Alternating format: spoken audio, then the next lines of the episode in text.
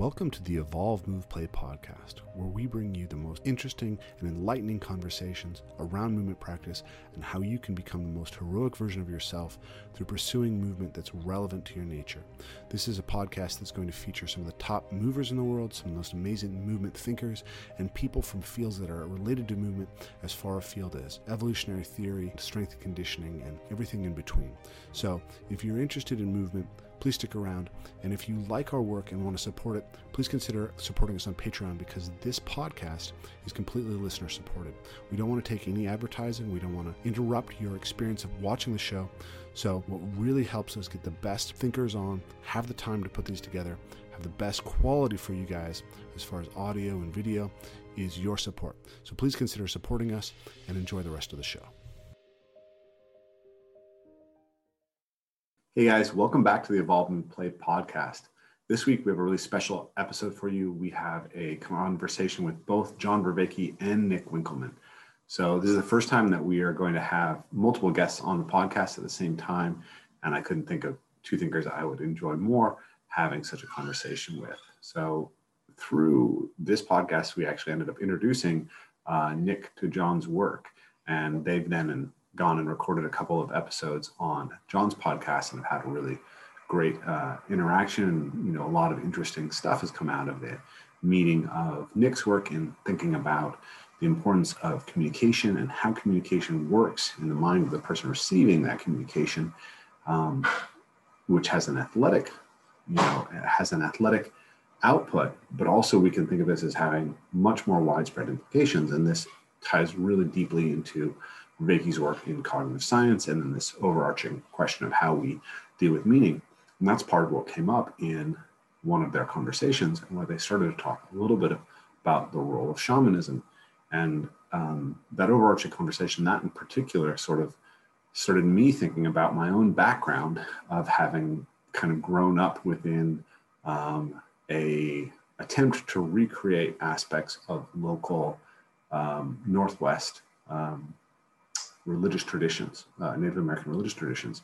And I shared a little bit about that with John and Nick, and they were very interested and wanted to have a, a, deeper dialogue. So it actually takes quite a while for us to get to that aspect of the conversation. Uh, we get started and it just gets really interesting um, right away. There's just a ton of amazing intersections between Nick's work and John's work and my own work.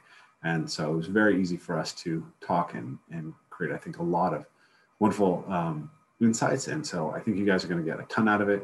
If you're a big fan of what we're doing on the podcast, this is definitely going to be one of the, the most insight laden podcasts. And I look forward to future conversations with John and Nick, as well as bringing on other guests to, to interact with us.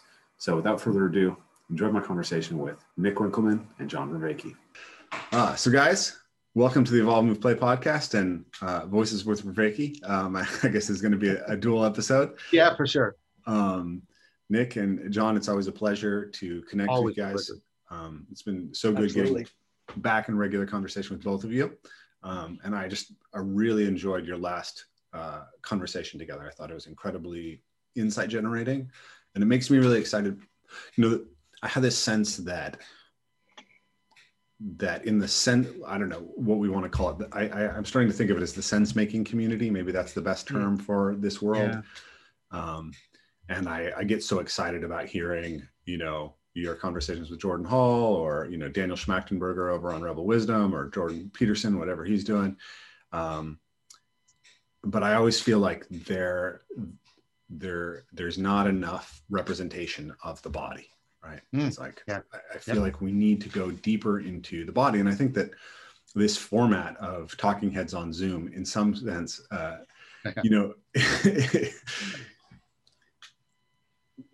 we're we're constrained to play the game of propositions or at least play the game at the propositional level primarily right mm-hmm. mm-hmm. like we can we can tap into the perspectival here right that's i think that's what you're aimed at with the idea of dialogos right john is mm. yeah through this proposition juggling with the right emotional frame that something that affects us at the perspectival and participatory level starts to generate. Yeah, for sure. And that's, I think that's the deep connection. I mean, the deep calling I'm hearing from Nick's work. Uh, because I think I mean, I'm more and more thinking about um, how do we, I like the way you're putting this, by the way. I think it's very fortuitous. How we play at the propositional level so that we properly access, activate, and accentuate the perspectival and participatory. And I think that's where Nick's work on embodied, enacted analogy and metaphor uh, just, I, I, I, think it sits right there. Yeah. Um, and, and, I, and I think it's, and I think it's doing a lot. You guys may know that I, I, distinguish between the language of training and the language of explaining. And I see yeah. what Nick is doing is, I mean, and I mean this in a very complimentary way because I don't hold these as like this is the good one and this is sort of the the the the the, the, the, the country cousin or something like that, right? That's not that's not my thinking, right? Uh, because I think what what Nick does, he talks about it and he points us to the language of training, but in a way that affords the theoretical reflection upon it and the language of explaining. Um, so I, I, see his work as uh, particularly pivotal uh, when we are I guess this sounds very Gnostic. When we are trapped in this environment that we're trapped in, we're yeah. pushing yeah. the screen. but uh, yeah, and so um, I I'm very interested, but I'm I'm also interested in the reverse, uh, and that's something I want to sort of bring up uh, to to put in uh, Nick's ball court. Um, I'm interested in the reverse. I'm interested in not only use so in deep learning, you generate in order to recognize. So right, we're practicing right doing a lot of the generation that Nick's doing, but I'm wondering if also the reverse. So maybe I can put it sort of as a Socratic question. How does the practice of the language of coaching help us to discover within our own something like this, within our gestures, in our intonations? How does it help us disclose implicit, enacted metaphors? Instead of the other, where we're trying to find right the, mm-hmm. the metaphor and say this will help you with this endeavor and i get that and it's powerful but it seems to me that it at least implicitly requires this other skill that i would like to try and make a little bit more focal. How can we use this? Like look i'm doing this with my hands right now. Why am i doing why am i shaping a ball?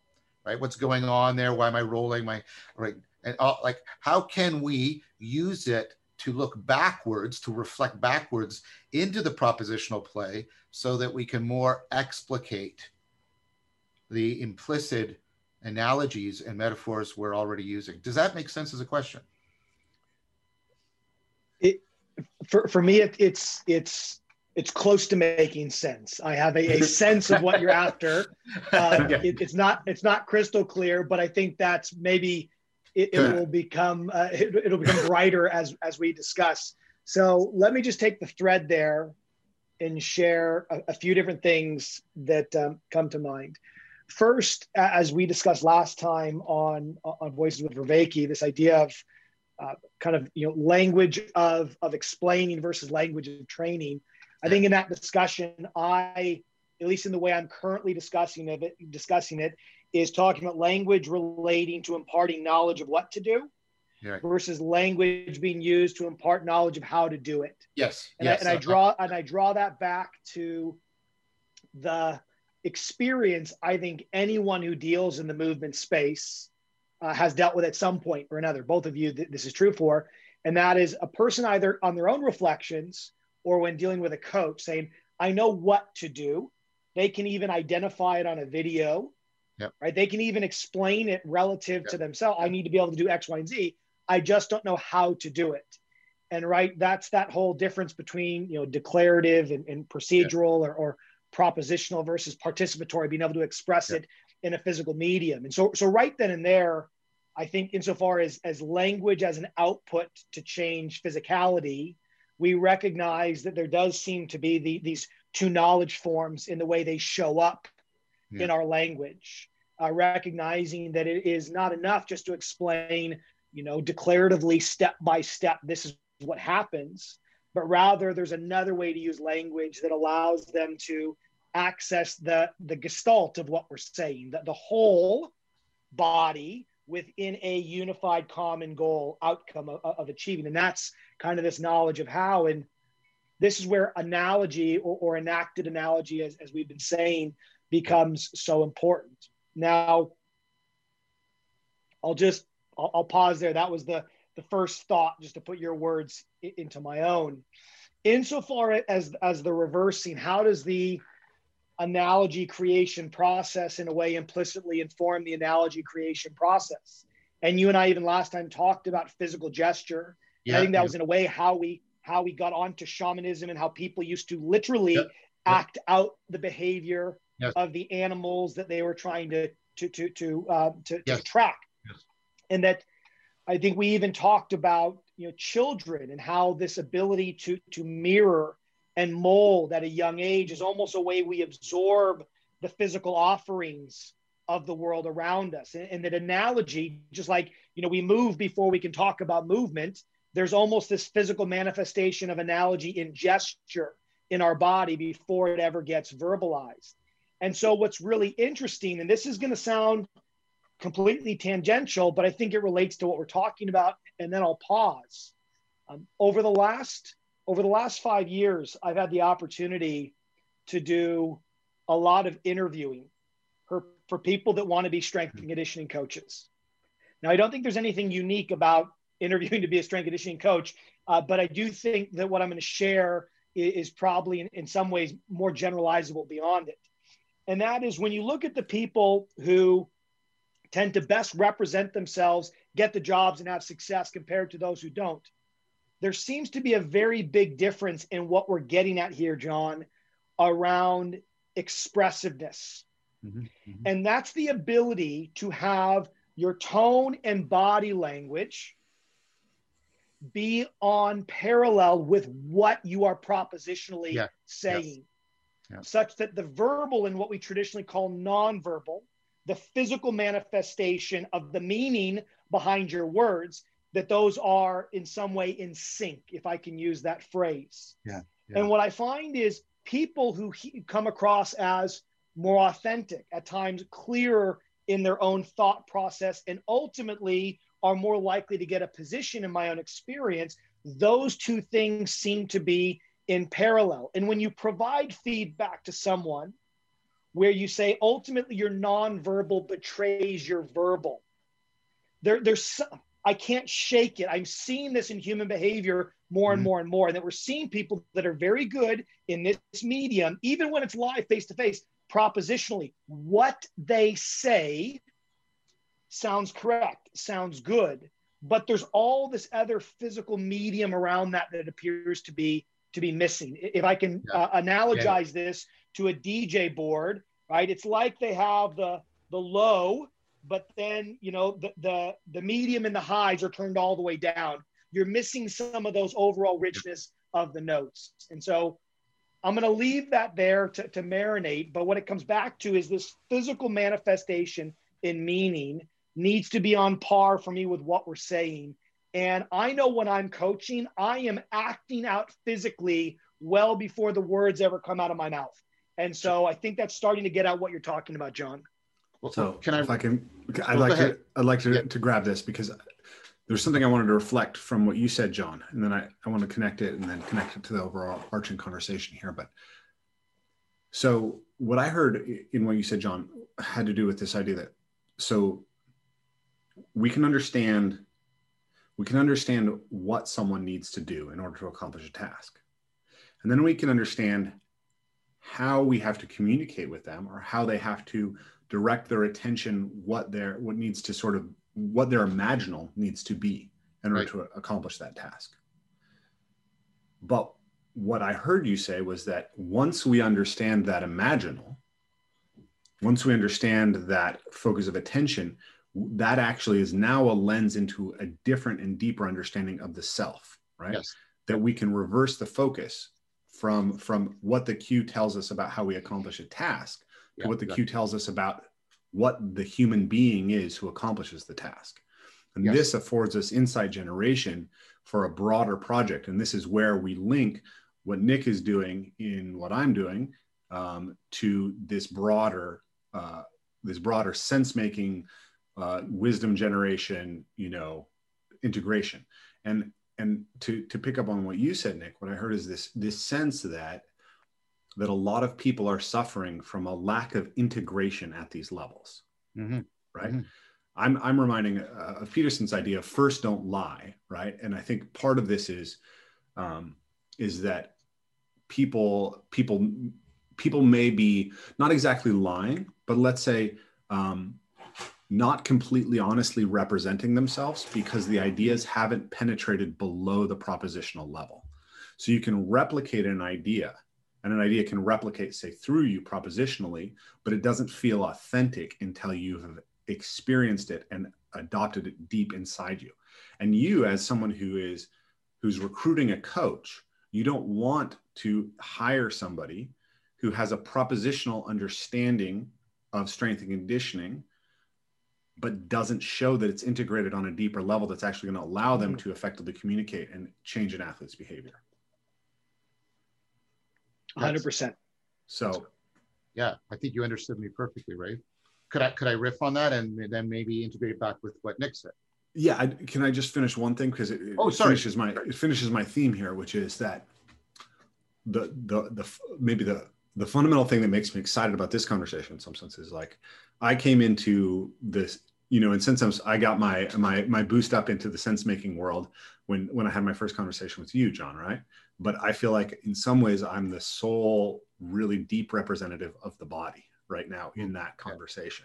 Yeah. And so to have Nick come in and take a deep interest in it and be able to articulate all the insights he has from his work, it's like, oh wow. And then to hear you integrating the insights in your conversation with someone like Greg Henriques, all right, that that's really exciting to me. And so I'm, I, I think that that what we're getting at here is that we we we have to take our sense making all the way back into the body. Like I had this idea recently that we often say we need to have a conversation about some issue as if conversation alone is going to fix the issue. Mm-hmm. And I think that it's more like we need to build a culture from the body up to become good at the culture generation. So I'll, I'll stop there and let you and let you take the reins, John. No, Hopefully that, no, no, that, that doesn't disrupt you. So no, no, it's not. Uh, let me just try and keep all these because these are wow. It was like wow. Um, okay, so first of all, let's let's. Uh, I just want to put it on the table to put a pin in it because I want to come back to this. So uh, I want to I want to one of the things I hear you saying, Rafe, and it's something that I've been talking a lot about at Dialogos, is there's two things, there's two directions, sort of what we can talk about embodiment. One is like our physiological embodiment, but there's also the way in which we, and this is the Platonic notion, in a participatory fashion, we can embody something around us. We can embody like there. So there is something forming between all these discussions that I'm not the author of, you're not the author of, Nick's not, Greg isn't, there's a logos there, and that logos is taking shape. And part of what we want to do is not only, you understand, not only embody John Vervaeke, but embody the logos and get, uh, in fact, figure out how to get, yeah. get those two embodiments in resonance with each other. That's the first thing I wanted to say. And then it goes back to the point where you, I think you understood me better than I did. because what, what, what, but that's exactly right. I want to know how the imaginal without and the imaginal within can enter into anagoge. That's what I'm trying to get at, right? This process of, yes, I get better at sort of seeing it and, and realizing it, and it's imaginal. It's not imaginary, it's imaginal. And, I, and I, am really interested in, in, uh, in, in, shamanism about that because I think of shamanism as, um, I think I've been talking to you about this, right? This sort of the, this uh, something like the imaginal augmentation of reality, like augmented reality we use uh, we we it's perspicacious projection that actually uh, enhances our ability to see things where, where other eyes not seeing, realize things where otherwise not realizing. And I, and I think Nick actually exemplifies that a lot. He looks through these analogies and sees deeply into the person, and he, allow, he affords them to do that. The reason why I'm concerned about the anagoge and, and that use of the the imaginal without being in resonance with the imaginal within is both because of the the two directions of embodiment and secondly because the thing that nick was talking about is general which he foresaw so all of therapy i'm going to be really bold here all of therapy is based on this this people come in propositionally knowing what the issue is and they're incapable of realizing the transformation that is needed. So that's my proposal to think about how this generalizes. Uh, that doesn't mean that everything's therapeutic, but you understand what I'm trying to get at. And here's how I can generalize the therapeutic. Sorry, trying to stitch this all together. I feel like Hermes weaving things as fast as I can here, right? Um, and that's this this notion, right? Because the perspectival carries with it the realness of presence. And you guys are describing the lack of integration within that leads to uh, loss of that sense of presence. The person can be saying all the right things, but the authenticity is missing. There's a good way of understanding that, and it comes out of philosophy. And then let me give you an example, because uh, uh, Rafe, you, you you actually invoked Dawkins and the memes, right, and the replicating ideas. And I remember going, uh, watching this, and here's Richard Dawkins talking about how religion is defunct and it's not important. And then people line up and they, so he will sign their book and shake yeah. his hand. And I'm thinking, wow, what up? and this is the term for it, what a performative contradiction. You're saying, and you're, you're sincere. There's, I, am not accusing him of fraud or lying, but the, the propositional stuff is not aligned with what's what he's actually embodying and enacting and how people are relating to him. And so I think a lot of people, um, like a lot of people are unaware of performative contradiction. Uh, and, and I'll say one more thing about this. This is the research from uh, uh, from Goldin-Meadow. Uh, that's her last name, sorry, uh, on gesture. And she'll and she notes that when kids are trying to learn, for example, math, they'll be saying one thing with their propositions, but, but which was incorrect but they'll be doing like balancing an equation and they'll say, oh, you go from all the way to the right and you end up on the, you go all the way from the left and you end up on the right. That's wrong. They'll be saying that, but they'll be doing this with their hand. So the gesture contains the right hand. So there's what she calls a mismatch. It's a performative contradiction. And she said, those are the children that are actually on the verge of insight. So this is a Socratic thing I'm trying to do here. Detecting performative contradiction and getting people to reflect on it could actually, in a Socratic fashion, trigger people for the kind for a Socratic kind of insight in which they're starting to get an internal alignment that affords them being more present to what's going on. So there, I said enough. That was I tried to that was my attempt to keep the jazz going. So I'm just going to sort of direct this question to Nick. Um, it, it, what you're describing there, if we could bring it down to the level of the body, and we can say that if you ask an athlete to describe the way that they're moving and accomplishing something and then you can show them that the description is is is in contradiction to the behavior mm-hmm. is your prediction that the athlete will then essentially be able to better organize and understand how the performance works by recognizing that performative uh, prediction so I'm, I'm curious how that lands for you nick um, well let, let me let me see if I can. You you tell me if I've given some level of insight to that question by taking possibly a slightly different route to to answer it. And I, as I think I've expressed to both of you, I feel the the secret to effective communication. It's not really a secret. Is listening, because the the answer to the problem we're trying to solve is with inside of you, not me my, my my goal as a coach is to help scaffold insight in you i already know what i want i have all the different ways to phrase it i can show you the videos of it but that doesn't help unless it shows up inside of you and so as i've moved forward in, in my coaching it's been more about the experience the phenomenological first person experience of the athlete which obviously rafe is what you're getting at when i'm in discussion with them you know, if, if they present very propositional, descriptive, step by step, this is what we want, yet they're not able to enact that, they're not able to achieve that. How do we how do we bridge? How do we get them to feel and understand that disconnect and make the change? And so, I, in, in my own intuition, would suggest that if you gave an athlete an opportunity to self-select how they want to receive information about movement. if You gave them the opportunity to self select how they want movement communicated to them. That to use our language from earlier, they would self select language that is not expressing knowledge of what to do propositionally, but more knowledge of how to do it. That gives them an insight into participatory, phenomenologically, this is what it will, the experience will be like from a first person perspective.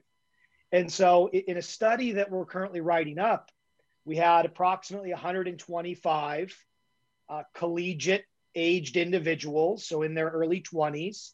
Half were men, half were women, half of each of them were athletes, half not. And we gave them a scale of cues from internal, so focus on this joint motion, to focus on this limb motion, to focus on this interaction with the environment, to then analogically think of this virtual environment move as if. And over 80% of the respondents selected an external focus. They said, if I was being taught how to do this, we asked them about tennis, swimming, bench press, jumping, all sorts of different movements. We said, how would you want to be coached? Which cue would you prefer? They, the vast majority went external cue or analogy, and a very small minority preferred across the 16 movements for it to be very propositional, detailed, internal based. And so, what that tells me intuitively, at least from this cohort, we'd like to expand it to larger, is that we intuitively know that there's this coupling, there's this physical relationship with the world around us. This is the problem we're trying to solve. And so, from an athlete's perspective, um, I do believe, to get back to your question, if when I ask them what do they think they need to do or what are they feeling or what are they focusing on, if they give me a lot of this internal technical type jargon that seems to be disconnected from the gestalt, the, the physical engagement of the movement as a whole within an environment, I try to bring their thinking, their language to just one thing. I say to them, okay, you've given me that detail, but like an address in your GPS in your car, what do you think is one thing you could think about to achieve that? And without fail, I start seeing them internally generate insight around analogy or something external. It's like there's no other thinking tool but to revert back to environment or analogy to put the whole body in the context of the one thing they need to achieve.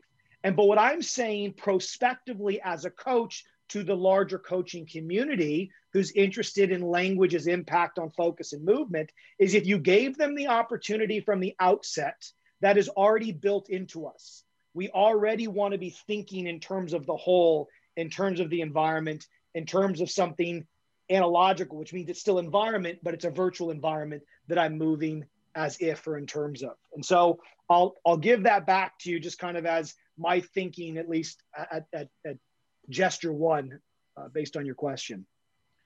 Well, that brings up, okay, so that's very cool because that sounds like the Rogerian approach to therapy, uh, right? Uh, the way that uh, that you know it's all ultimately Jungian too. That people, uh, the psyche is a self. Uh, it's an autopoietic thing. It's trying to heal.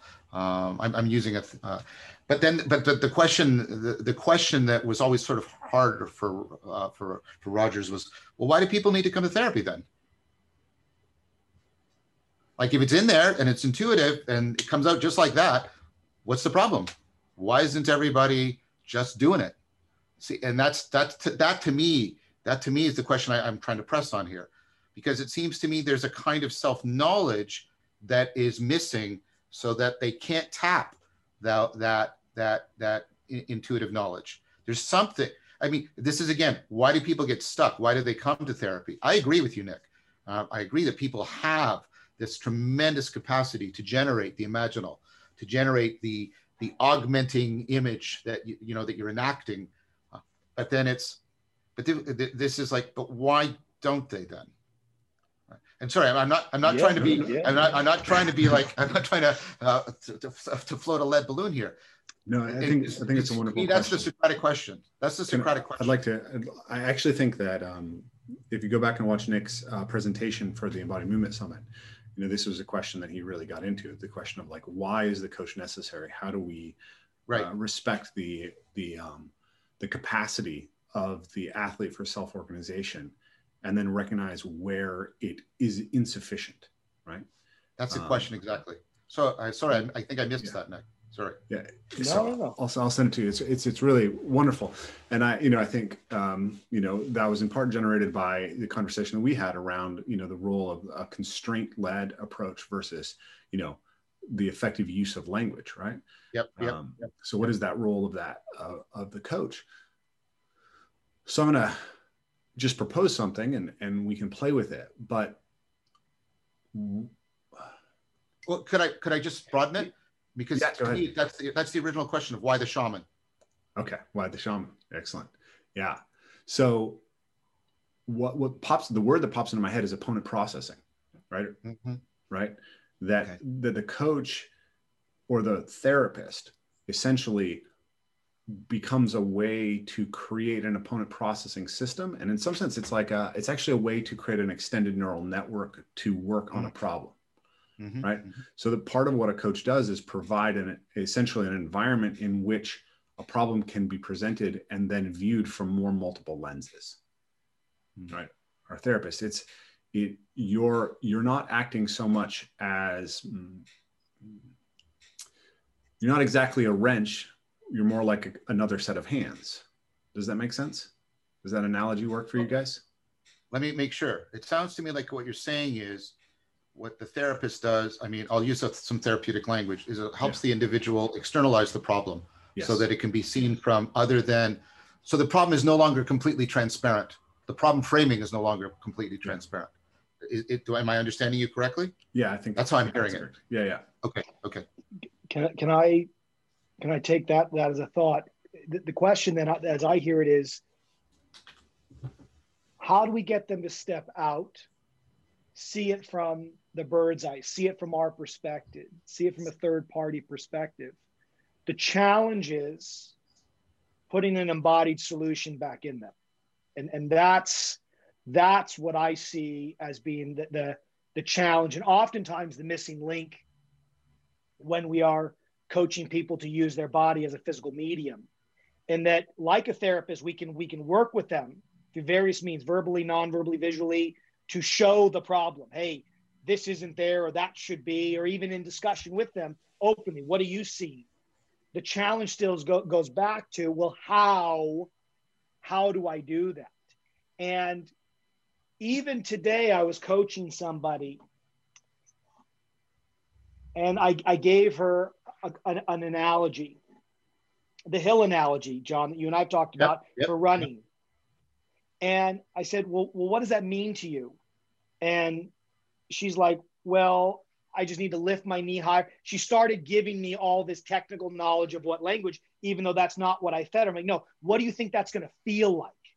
Hmm. And she, ah, I need to give more energy. I, I need to drive harder. And she started using more what I would call kind of gestalt esque language that didn't yeah, pin yeah. down any one aspect of the body, but gave a uh, a sense of how the whole body should come into harmony. What's the note the whole body should be should be playing? And so for for me analogy analogy plays such a central role in my ability to call upon other physical experiences from the first person that you can download and act as as if mm-hmm. the key thing though is getting and I've, I've used this phrase before not getting your athlete to understand the language, the cue, the instruction, but getting the athlete, client, patient to feel the cue, to, to literally, and Rafe, I said this to you the other day in our discussion, and John, I think I've said this to you. You've even cited that you see me do it real time. I feel, I literally, I literally feel the language inside of my body yeah. like it's yeah. jumping out. Yeah. And only then do I try to precisely put it into words to transfer it back into the other person's body. And, and that's where analogy, because analogy deals with past familiar experiences to help you take an element of that to better understand this new unfamiliar experience. It's meant to be transferring a physical meaning to the body. We just use language as the way to deliver it. But language should quickly dissolve if it's a good analogy and it should be it should give the person a felt sense and I'll, I'll, I'll pause there that's what i believe is important and that's what's so challenging um, for, for many athletes i'm finding them their ability to feel our language i don't know over the last couple years doesn't seem to be as strongly um, inside of them. So, I don't know why. Before, before Rafe, before Rafe, before Rafe talks, because uh, I, I, want Rafe to respond. I just wanted to say, uh, Nick turned into a shaman there for a few minutes. Did you see it? Where he was like, uh, he's yeah. uh, he was the living the language. So I just wanted to say that. Yeah. I have a, a very strong claim that feels like it wants to come forth from me, which is that within motor learning and maybe within therapy, we actually maybe start to find the solution to the balance between phenomenology and science. Mm-hmm. Mm-hmm. Right? Because when we think about these things and these questions, there's there's there's so many paths that it can take through sort of just a neural space, right? It doesn't have enough grounding. We need a, a clearer feedback loop. But what we can see when we get down to the level of physical performance is that there that we need science in order to understand things about movement, but that we cannot communicate via science to achieve change in the athlete. Mm-hmm. So we have to understand the phenomenology of how the movement is experienced. And better athletes have stronger phenomenological internal frames and don't necessarily have better uh, scientific understanding of how they move. And this analogizes up to any level of understanding how we organize behavior for human beings right you you you you can get insight into what you're trying to organize via science but you can't actually change behavior without understanding what's happening at the phenomenological gestalt gestalt level. Does this make sense to you guys? Yeah uh, it makes it makes yeah. Yeah it does. So this is this seems like a very this feels like a very bold claim, and I haven't seen it somewhere else. But this is what gets at the point of why I think it's so important that this broader sense making conversation starts to take what's happening in the study of the body and body practices more seriously, because I think that we need these high feedback systems that allow us to start to glean these insights. And hmm. um, what what I wanted to bring up, Nick, is so you said that most eighty percent of athletes self select people people of, of, of the yeah. athlete did, yeah. male female athlete or not it didn't matter there there there was i mean 80% of of the 120 something people we pulled across 16 movements if you look at all their selection criteria all the, all their selection preferences 80% of them had a preference for external cue or, or or analogy but external cue specifically something about the environment something that concrete said here's how you interact with the bar, the ground, the opponent, the water, the racket. So here, here's. I have a concern about that that I want to bring up at some point. Yeah, okay. Please. So here, here's my question about that, which is what about the 20%?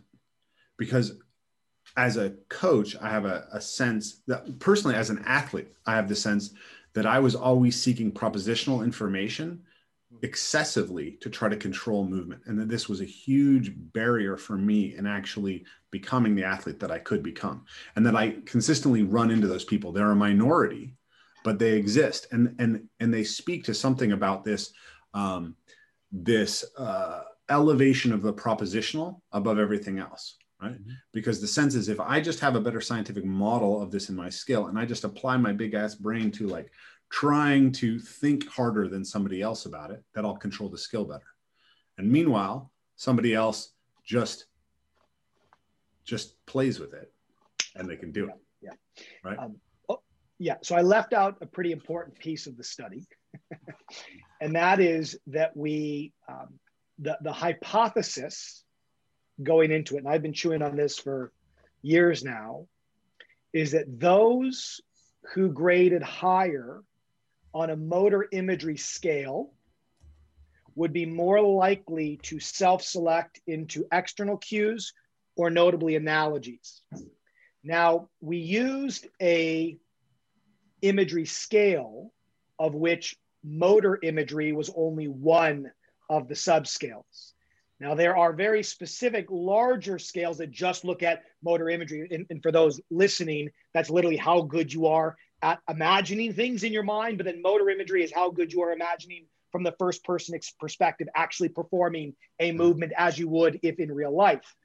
And so there are validated scales to see how, through self report, how good you are at that. And so when we looked at the just visualization imagery in general there was no relationship to preferences. Exactly. That's My, what I would That's what I would have. That, yep. However, when we looked at the motor imagery subscale, those that scored higher on that were systematically more likely to prefer an analogy, yeah. which was my my initial hunch. Now, I, I want to put an asterisk on that. I think we need more data, and I think we need to revisit that study design again with a more motor imagery centric uh, uh, initial inventory. However, it lends itself partly now to your to your to your comment to your question, Rafe, and that is we're trying to get a sense of if people intuitively, if given the option, have the ability to to visualize things well, you'd you'd assume that they're likely to absorb language that references a physical environment or a virtual environment in the form of analogy is their affinity will be there. If you have very low motor imagery ability and there's extreme cases where people can't do it at all then they're going to depend more semantically it would appear to me propositionally just on give me the details step by step. Now we have to pause for a second because in what we're talking about here, you literally could have someone who lacks motor imagery ability. And so if you don't give them actually something to see or detail out with their language, they literally will struggle to extract the visual from your analogy. And so in that real case, there might be a minority of people, it would seem, where your, in, your internal language or use of uh, uh, video or demonstration is going to take a, a larger role. And so let's just recognize that might be true. If we dissolve that use case and now we reference what you're talking about, Rafe, I meet a lot of athletes who want the propositional knowledge. So I see this a lot in baseball, very technical sports. They want all the detail. They think that they can they can think their way into mm-hmm. better performance. I meet these individuals all the time and I meet the coaches of these individuals all the time. Rarely do I find that they're suffering from a lack of imagination and ability to visualize. There seems to be something in their own makeup or in the coaching circles they've been exposed to, kind of like WebMD. They WebMD their technique to death. And then that's what they bring to the table with so much propositional baggage they cannot participate. They have no attentional reserve to step back into this real environment they're working with. And when coaches come to me saying, How do you get them to stop giving all this detail? I let them give the detail, but then I put the challenge to them. Do you think you can fundamentally think about all those things while you're trying to hit a fastball? And they quickly will say, No. I said, Okay. So we recognize the importance of you knowing this and we recognize that it gives you a level of comfort in, in owning your task. But what do you think is the one thing you can think about to bring that to life? And I find through that Socratic process of questioning, we inevitably can get to either a very punchy external cue or some kind of visualization that usually takes form of an analogy that gives them great comfort and that they know behind that is all the detail but it can crescendo in this one idea that allows them to bring it to life but if a coach doesn't realize that needs to take place, then they're they're likely going to be feeding the information train that is in, in I think our discussion further disconnecting them from the physicality needed to express it. So for uh, that first, so you answered a concern and you answered my question because what what you what I see you doing, Nick, is you're actually doing the Socratic aporia. You're getting them to realize a performative contradiction. You say all this, but could you actually perform it? No.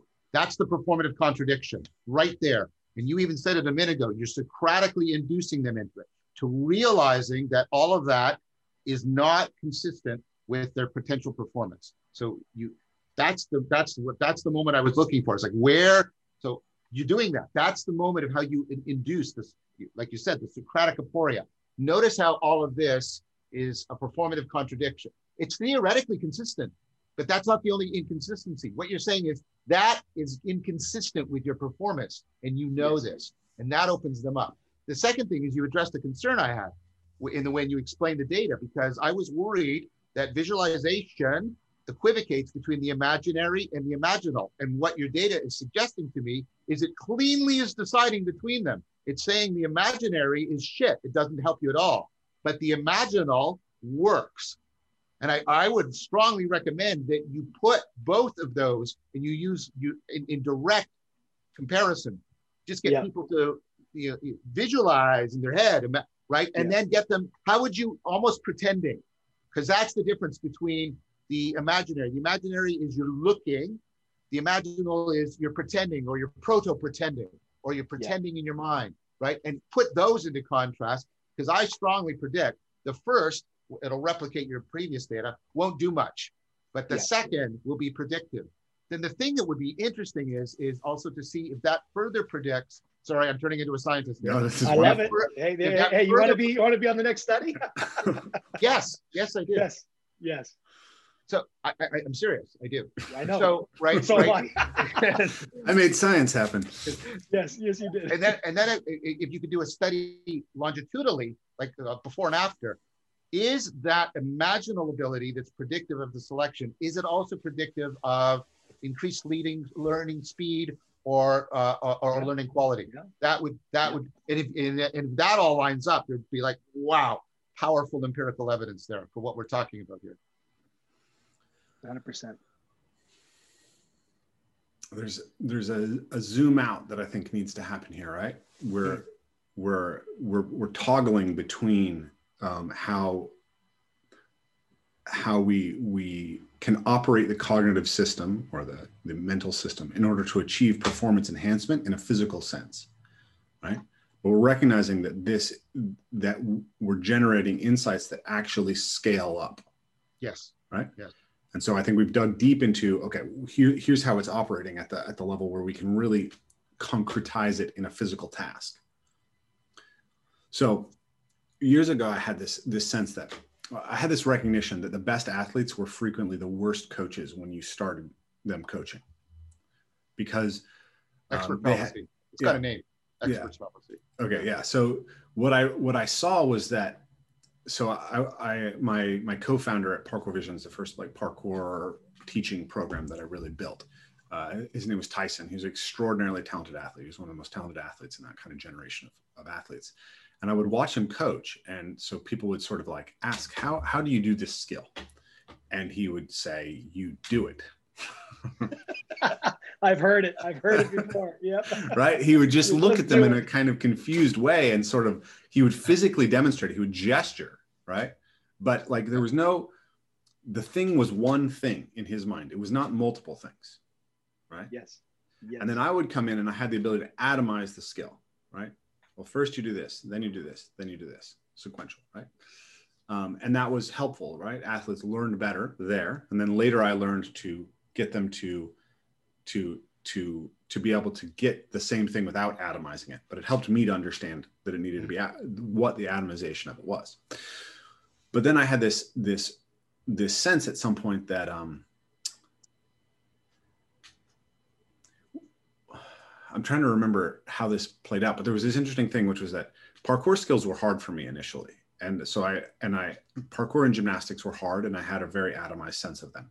Martial arts and tree climbing were easy for me because I started them when I was a child. I started martial arts when I was six years old, so understanding where an error is arising in someone's organization of a punch is far less intuitive for me because the pattern is so deep inside me that it's incomprehensible to me that people don't get it right it just doesn't i i just struggle there right?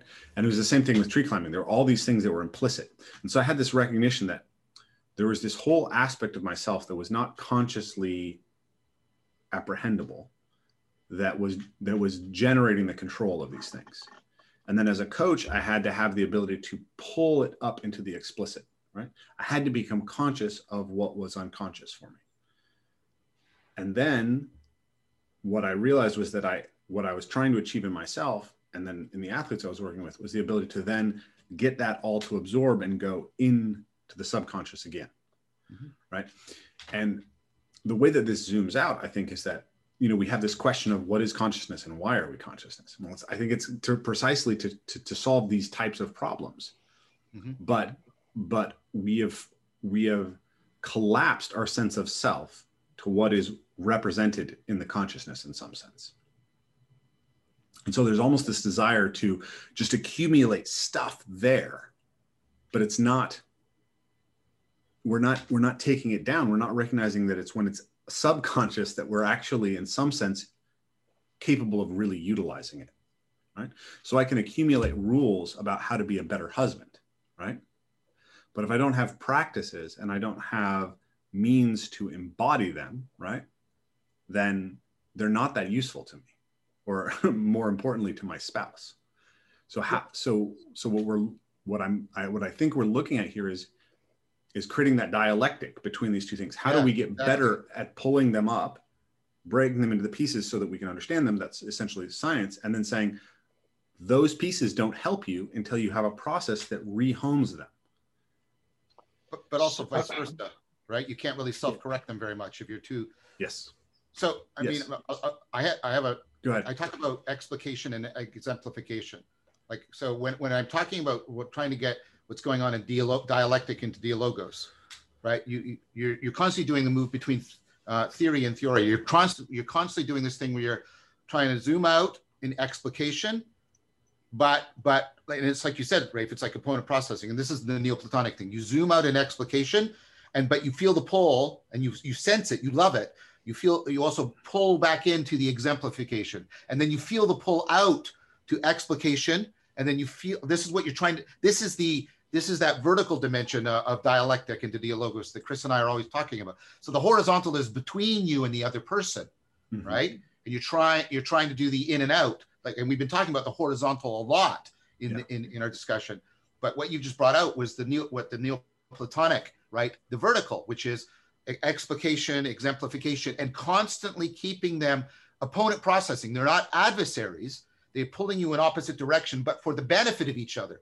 Each corrects the other, right? Because the problem with exemplification is exactly the expert's fallacy. And the pro- here, and let me let me give you one quick example. And this comes up in the martial arts, but it generalizes. So you get, and, and Sternberg did this. You get experts who can play bridge.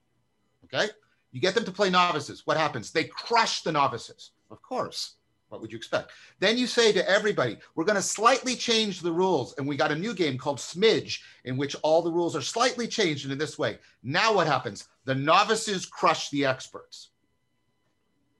Right? You can get so exemplified, you can't pull out and restructure if there's novelty, which is, you're right. That's exactly the point of consciousness. That's what I've argued in Untangling the World Knot. It pulls us out, but not for its own sake it pulls. We do. It's the. It's it's the. You you you, you rise to the sun, but you have to return back into the cave to use the original version of this analogy, right? You have to explicate and to improve your right exemplification, and then you exemplify in order to improve. And that dialectic is going on inside you, like encircling and uh, and dialogos practice, while you're doing this with other people, and you get those in sync together.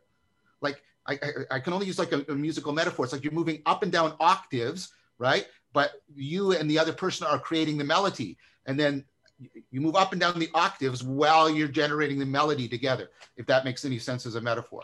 So, so that's exactly, that's exactly, I think, an important point. So I'm trying to hold two or three ideas that are just quickly wanting to escape out of my mind. Um, so let me try to grab them as I can. First one is, is a question. Um, and let me preface the question. You know, John, you, you and I talked about in uh, our, our last one or two calls around my emerging exposure to George Lakoff. Yeah. And yep, and just, you know, discussing Rafe, I'm not sure how familiar you are with his work, but just the the physical nature of language and, and notably the physical nature of of metaphor yes. and analogy and that, that you know he, he theorizes that that all metaphor and analogy comes back to a physical sensory motor, motor source of, of meaning and truth, so to speak, literally, you know, baked into our neurology. And that, you know, the, the, the door, before we ever learn the word for door, is a sensory motor experience, visually tactile of a door. And then inevitably, you know, door becomes symbolized in the word door and then all the various metaphors you know walking through the door that we can start to use to convey other sorts but there's a there's a physical basis for it and so my my question, Rafe or John, would be firstly, and, and then I have a, a few points I might like to make. Um, when we say we, un, we, we under, we understand something, right? It, it means something to us. to use the two levels, John, that you're talking about, the, the explication, the exemplification, to truly understand something and thus for it to have meaning to us, does it need to live at both levels? You know, does all meaning in some form or fashion that we understand have to live in the body, literally, in, in, a, in a physical sensory motor form? And thus it can't just be at the at the propositional level. Does the propositional need to give rise to some participatory sense of the meaning in the physical form, almost in the way we talk about gesture, doesn't need to live in both for us to say, I understand that, I get that at a truly authentic level. I think if it's relevant to behavior, it has to be embodied. So if I collect knowledge about the frogs of the Amazon, I can just have a bunch of fun propositions bouncing around in my head because they don't have a, a behavioral output. Nice right? pun. Nice pun, by the way. um, I just changed one thing, hopping around your head. yeah, yeah. There you go. Thank you. Thank you. You gotta you gotta put that that perfect external aspect of it on there. Yeah. But what I see and what I'm increasingly convinced of is that the, the knowledge that really matters to us in life isn't these things that we can just play with that are fun, right? It's the things that have direct impact on our behavior. And as long as those only exist as propositions, we are we are fa- we we don't have them. They're not there, right? That's why, like I, I'm sure you guys have experienced this sense of like, oh, here's this. I have this epiphany. Oh my God, I, I really understand this now. And then you think, and you're like, I knew that. I knew that, but I didn't know it. Mm-hmm. Right? It, it, it, it was present at this level, but not at this level. So I'll give you guys an example when I was learning jujitsu, so I'm I'm I'm 220 pounds now. You know, 205 pounds maybe when I was starting to learn jujitsu, and I'm naturally athletic, right? And most of my training partners are smaller than me and less physically gifted as far as athleticism. And so I could just grind through them on pure athleticism and size and throw them around. And I had coach after coach tell me, um, you won't get good at jujitsu doing that, right? you're you're relying on an attribute based approach to fighting and you're you're you're not you're just going to cap your growth right and i was like yeah yeah yeah i get it i get it i i did jiu-jitsu for two and a half years like four years basically between two different schools and never really got it right and then nine years later i come back to jiu-jitsu and i get on the mats and i start smashing through people right same story and then there's this aha moment like it, the only pathway to the skills that I want, to the understanding that I want, is to be able to soften my approach such that I can see new things. Mm-hmm. Right. And and I was like, why didn't anybody tell me this? And then I and I was like, they did. They told me it over and over and over again. Right. But the knowledge was up here. It wasn't in a felt sense that my body could understand what it meant to play in a way that had sensitivity such that that optimal learning could happen for me and for my partner so i'm hearing you i hear you does all meaning have a feeling well i think i want to answer that try and answer yeah. that um, so I, I, nick i think he sent it to you i mean i i I have criticisms of the Lakoff and Johnson. You have. You told me. Yeah, yeah, yeah. Precisely yeah. because it's purely bottom up. They they overcompensate. They overcompensate for the Kantian purely top down with a, uh, with a, a, a, a, overly bottom up. And I published critical work on that, saying like no, because part of what I want to say, what consciousness does, or at least one of the things I'm proposing it does, is it not only explicates. That explication can also be exaptation right? And so we know the brain is an exaptation machine. It takes this thing from here and it figures, oh, if I tweak it just like this, I have a new machine over here, right? And the, and the problem with, again, with like, and see, that's what the, the bridge experts couldn't do, right? They, they couldn't exapt uh, because their structure was so tight. Uh, the novices had a looser structure, so it, it has what's called in biology degeneracy, right? It, it, the structure isn't super rigid. It's got some give in it so that it can be reshaped. Uh, it, has got a pre it's got a pre-adaptive potential. because if you get it too too locked in, you lose that. So I think uh, to respond to your question, we have to make use of a term you made and make use of a distinction here, because this is something I'm doing in the book I'm writing with my son on, on pedagogy, on teaching, uh, which is we have to make a distinction. This is now very current in both the psychological and philosophy of science literature between knowledge and understanding. And, and let me give you an example. Let, let, us take it as definitional that when we're talking about law, knowledge right now, we're talking about, you know, we're not talking about the four kinds of knowing. We're talking about like knowledge, proposition, true. So an essential property of knowledge is that it's true, or at least highly probable that it's true, or something like that. Mm. Now, I want you to see, I want to give you an example of the distinction between truth and knowledge. You open a grade nine or 10 physics textbook, and you'll see the Bohr model of the atom, the solar system. It's almost completely false. Why do we keep putting this in textbooks? We put it in textbooks because it affords understanding, right?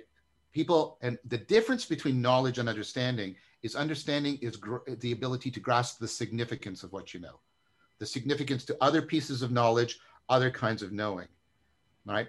And so, what I would say, and uh, to you, Nick, is that I, if we're talking about understanding, if we're talking yes, about yes. meaning in terms of understanding rather than meaning in terms of knowledge, then yes, I think it is required that, and this is Corbin's idea, that the sensual and the conceptual always need the imaginal. So we've been talking about, again, the imaginal this way, but Corbin also talks about it in the vertical dimension. The imaginal is precisely what allows for exaptation up into the conceptual and for explication and ex- acceptation. And it's also what affords, right, embodiment, exemplification into the sensual.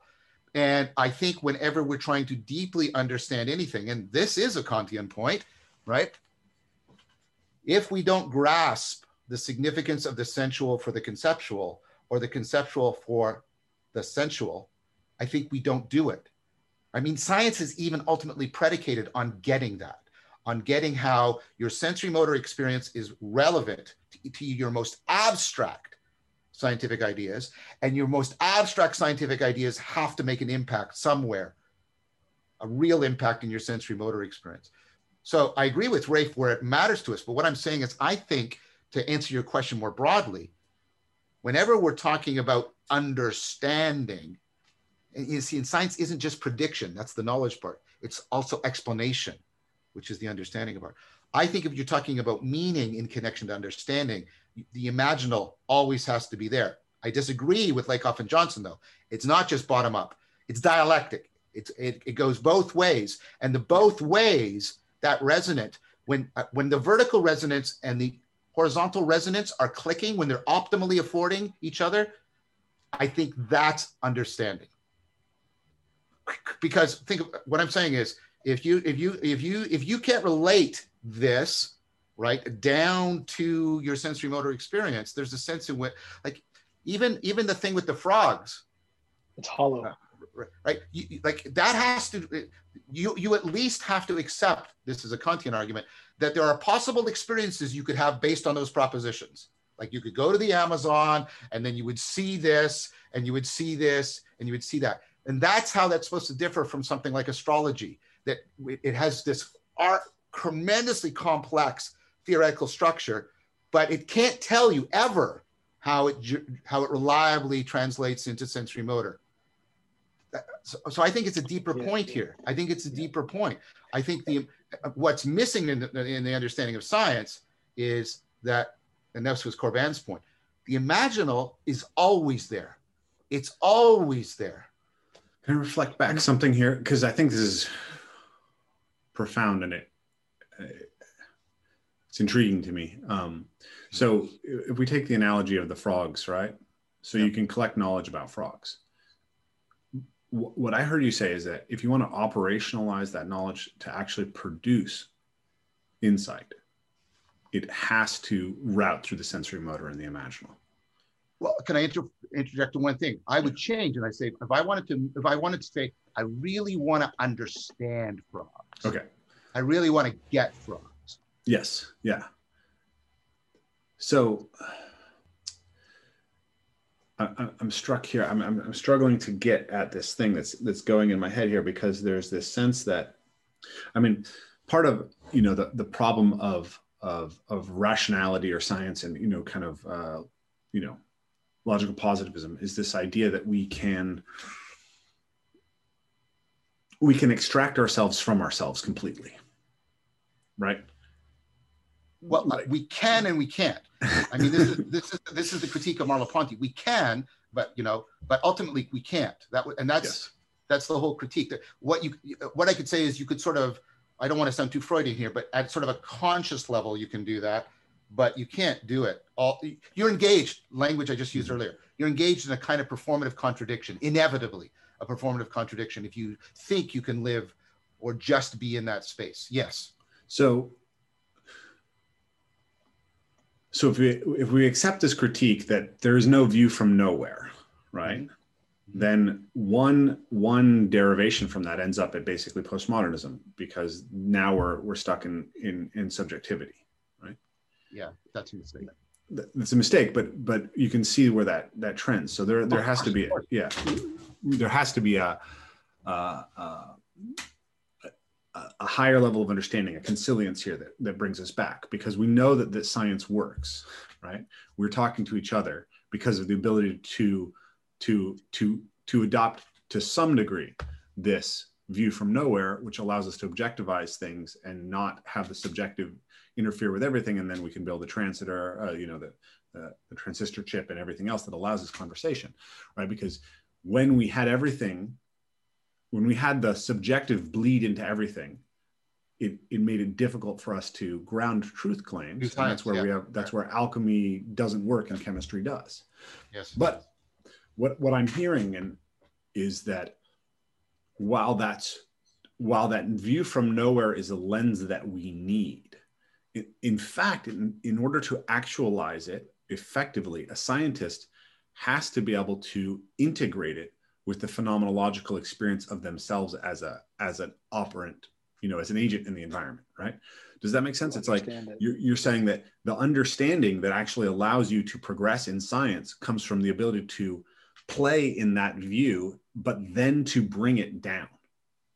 Of course. Uh, yeah i think sorry that's not a trivial yeah, yeah. it's like yeah yeah because so you have I mean, you have a feel there's a feel that is associated with actually doing good science and I, mm. we know that it is true that there's these hunches that scientists get right and they're not from a purely rational standpoint but it seems to me like at least in the in the in the way that i've seen people dialogue about this there hasn't been a clean way to describe how these two things interact that felt sense level and that objective oh. lens level and I think well, this is right at the heart of what you do and why it's yeah. so important. But yeah, I, I don't want to take sole credit. I mean, I think all of the 4E cognitive science people are trying to do exactly what you're talking about. And, and that's, and, and what I don't hear enough of is because these people also are deeply enmeshed in the Heideggerian phenomenological tradition from which most of postmodernism arose. Yeah. And they have a different response. And it's to, it's to do what you just did. It's to say, well, yeah, there is no view from above, but that doesn't mean uh, there aren't higher views, right? Um, so you didn't give me an argument showing me that because there was no ultimate objectivity, there's no difference between viewpoints. I didn't see that argument. Where is that argument? And notice that you're engaging in a performative contradiction because what the postmodernists, let's like your Derrida, you say, well, it's all based on difference. And so what you're doing is claiming there's a general theory that explains meaning generation while denying that there's an objective view. It's a performative contradiction. And then he does these weird sort of things. And it's like to say, well, no, no. What I can say is that that that theory is a higher theory than our everyday understanding of how language works. Kudos to you, Derrida, and we should pay attention to it. Stop, eh, but do, do I think it's going to be the absolute final theoretical word? No, no, I don't. Right? It's, it's so, going to evolve. So, so, so if I can so, go ahead. one more, one more sec, a couple seconds, Nick. The, the response to the postmodernist to say is to say, like, whoever, I mean, the, the point of Nagel was to show ultimately, right, that the view from, uh, if you turn the view from above into the view from nowhere, you hit existential absurdity. And absurdity under that's why he wrote the essay, The Absurd. Absurdity undermines your agency. And then everything you're doing from there is a performative contradiction. So you have to acknowledge right? The non propositional processes that alleviate the absurdity in order for you to not be in a performative contradiction in uttering your claims about everything being relative, blah, blah, blah, blah, blah. And then the, the 4E cognitive scientist comes in and says, aha, it's those non propositional things that you're doing that alleviate absurdity, this stuff we're talking about here, a forward understanding that I'm t- saying you are committed to as well. That's exactly the argument I would make. Um, just to art- articulate what what I, am hearing and, and, getting back to actually the the next point I wanted to make after the question, which my intuition was when I truly understand something, when it has meaning to me, that at least at one level I I feel I can grasp in a relevant way. I mean, I can do something with it at least part, in, in a participatory manner, but ideally in my work, I can then convert that back into language to hopefully help you take it and bring it in. Uh, that that really brings us back to how we started the conversation, and maybe this segues into the shamanism again, and that's on analogy. And so you have the the, the athlete again to make it very pragmatic, who's giving us all of this propositional knowledge about their technique, about the movement, yet they still can't do it. And so in that case, we might say to use the way we're using knowledge, we're they have knowledge about the movement, mm-hmm. but they don't truly have understanding. They, they yeah. can't bring it yeah. to life. They don't have the, the sensual. They, they can't participate as if that knowledge was inside of them. They can only verbalize it. And so I believe analogy creates that bridge. An analogy by its very nature, I think requires that felt sense. It calls upon an experience. You know, so if we, if we use the one that I use all the time of, you know, someone sprinting and they're staying flat and hunched. And I say sprint out as if you were sprinting up a hill to get their body to naturally rise, which I might even analogize to a jet taking off. It doesn't require for them to use that, it doesn't require that they download where the hip, the knee, the ankle, it, none of that is required. They literally, through the imaginal processes that we're talking about, leveraging their sensory motor simulator, if I can use that as a phrase, Mm-hmm. They know what that feels like immediately. And all of a sudden, they can move as if they can tap that that truly has a place inside their sensory motor milieu. It's already inside of them. And they simply, as you said earlier, a beauty of consciousness, they exact the meaning from running up a hill to its relevance to running straight and taking the body position that, let's say, maps to both. And so, what analogy does is I think it operates propositionally to the degree we're using language, but it, it requires for it to work, it requires that you have the sense of what that means. It, it comes baked in, the gestalt is already there. And that's why I think it's such a powerful way not only to articulate movement, but to articulate so many other concepts. Because by the very nature of analogy, I think to understand it, you truly need propositional and sensory motor participatory experience baked together. Mm-hmm. So it's, so, it's interesting. Go ahead, Ray. Go ahead. Um, Nick, you mentioned shamanism in there, and, and there was some point at that at that where, and as John was speaking before, where I had the sense that this like this is the point where it enters the conversation. It's like that was the, the beginning of a conversation was we're, we're going to talk about this, and then we've we've we've talked a lot a lot about about about a lot of other things, but I think there's something here about the idea of um, how we use the imaginal, right? and how we we use that to essentially operationalize behavioral change right so we get get propositions and we bring them down into the body that uh, that there's some insight that we that that is there within the shamanic tradition um, that's useful for us to understand. This it started to feel like it was it was it was coming in and i'm, I'm curious to john for you to um, to explain your perspective on that and then we can go from there well that that's great because i mean so shaman means uh, to know but also to see so it really uh, really uh, straddles that um, so let me try and use something from again I, have already talked a bit about it uh, like when you're when you're encircling or you're especially when what Guy Sengstock calls circling 2.0, dialogos, dialectic into dialogos. Dialectic is the practice, dialogos is the process. Um, and I like to keep those separate because I don't, people say, I do, I do dialogos. No, you do dialectic. And if you're lucky, dialogos take shape. And it, because it, it has to take, it, it's not dialogos if it isn't a logos that's taken on a life of its own. That's kind of mm-hmm. something that, that I want to say. And that's precisely goes towards the point because what I find interesting is when people are in these practices, they start to use they they so you, Nick's point and your point will come together. They start to use this. They start to use language. They start to use very symbolic language, uh, but it borders on it, it, it, it, Not even borders on. It's often religious and, and shamanic. People will talk about the we space, and they'll talk about this this the, the logos that is taking life, and like they they talk our spirits here. But they don't mean it a seance. Although one person once said, uh, dialectic is like a, a, is like a secular seance in which you're summoning the logos. Um, so they, they, they, so the phenomenology was there.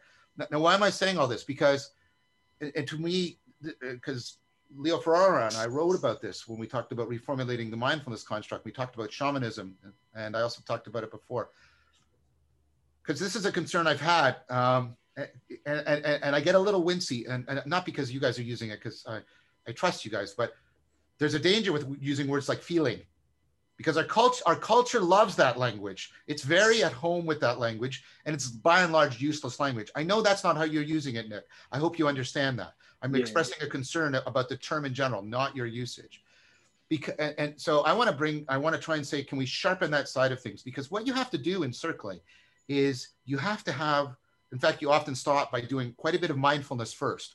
You have to really tune in. You really have to get that vertical dimension alive with mindfulness. And you know, in mindfulness, and you guys have seen, I think the work where I talked about mindfulness, you practice zooming out and zooming in, right? Uh, breaking frame and making frame, breaking frame and making. That's what happens in an insight. And shamans are, are doing that, right? And then and then you and then you then you pick up, and this goes towards Siegel's work that the my ability to mind sight other people is the same ability I'm using when I'm mind setting myself in mindfulness. And that what you're trying to do, it's you get this stereoscopic vision where I'm trying to mind sight into the other person and adjust my behavior so they can read me more accordingly. But notice what that requires. Look, look what this hand's doing. This requires a lot of mindfulness. It requires like the Gendlin focusing. It requires, in fact, being able to like, okay, where like where is this in my body? Okay, here, okay, what is it in my body? Oh, it's it's a tight, sort of hot, right? Okay, what images come up for me, right? In that, so I, I spend time giving this language so it can talk to me, right? And, and, and I learned to do that sort of on the fly while I'm talking to other people. So there's there's this very fluid enacted self-knowledge going like this, interacting like this. And shamans do both practices. We know this. They, and they do them in an integrated fashion they go into the shamanic trance in which they fall into a profound they're they're, they're totally cut off and they go in right? And it's a deep inward journey we would say. And then what they do is they and then and then they enact what's happening right? And they turn it back. They coordinate this dynamic resonant internal i don't quite like these metaphors but we'll use them for now mindfulness with this dynamically resonant external mind sight. And they get mind sight resonance and mindfulness resonance going together.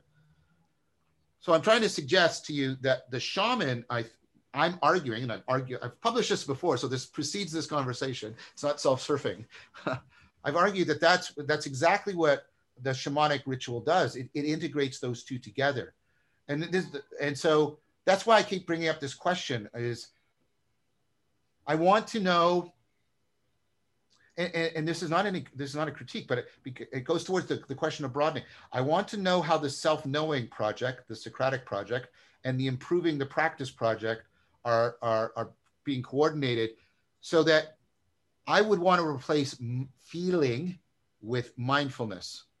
That what people are doing is not just feeling it, they're getting a mindful insight into it and then that is being carried out see the reason why we talk to other people right is because they they criticize us they have alternative beliefs And then when we take that back, that, you, you, you, Rafe, you said you bring it up to the propositional level, but it doesn't just sit there. We talk to other people. And then what happens is if we're if we're fluent, and this is what happens in circling, you're talking to other people and they challenge you. Not at, not theoretically, they usually they're challenging you like to, to say more or open it up or be more authentic. And then you internalize that back in and then you externalize it and you internalize it. You, you're doing this and this at the same time. And that's what that's what I think is the shamanic heritage. And I would like to know. Sorry, I'm, I'm getting too demanding. I don't mean to be imperious. no, no, no. I don't mean no, that. That's great. But, but I, I want I, I want to know right how to like I get it. I, you, you want better athletes. That's great. And, and but uh, Rafe, I think I have the right to, to Nick but Nick, you've expressed the you want to, explore the spiritual dimension, so I think it's fair for me to bring this up. And Rafe, you've always talked about how it's not just improving the performance, right? That there's there's this element of self-knowing that's going on, and and, and that's where that's what I would want to bring into this conversation by invoking the shaman, because the shaman, you know, shamans even have larger vocabularies typically than their community. They invent their own words, they invent their own terms, like they do all this stuff so that that was a long preamble, yeah. but so that. But if I can pick it up, people are in there. But so one more thing, when people are in that, like when they get into that state, that internal flow and then flow within distributed cognition, they start speaking spiritually, religiously, right?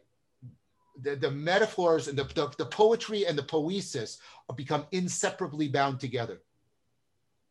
And that to me is very shamanic.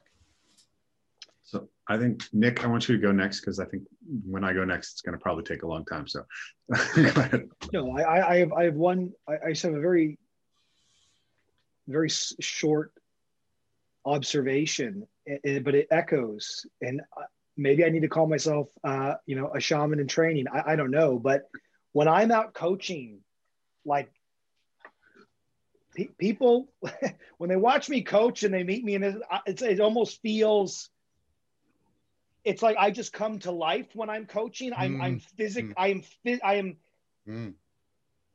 I could probably coach without even talking. It's just and, and so what I inevitably expect of my players is that they quite literally become what they are learning. Like they don't just learn it, but they become it. And, and I know mm. like that's that's obvious in a physical medium, but Rafe, I think you'll reinforce it, it's very difficult to see someone physically transform where they become this thing that started as words and thoughts, and they become it to such a level that they cannot rewind the tape.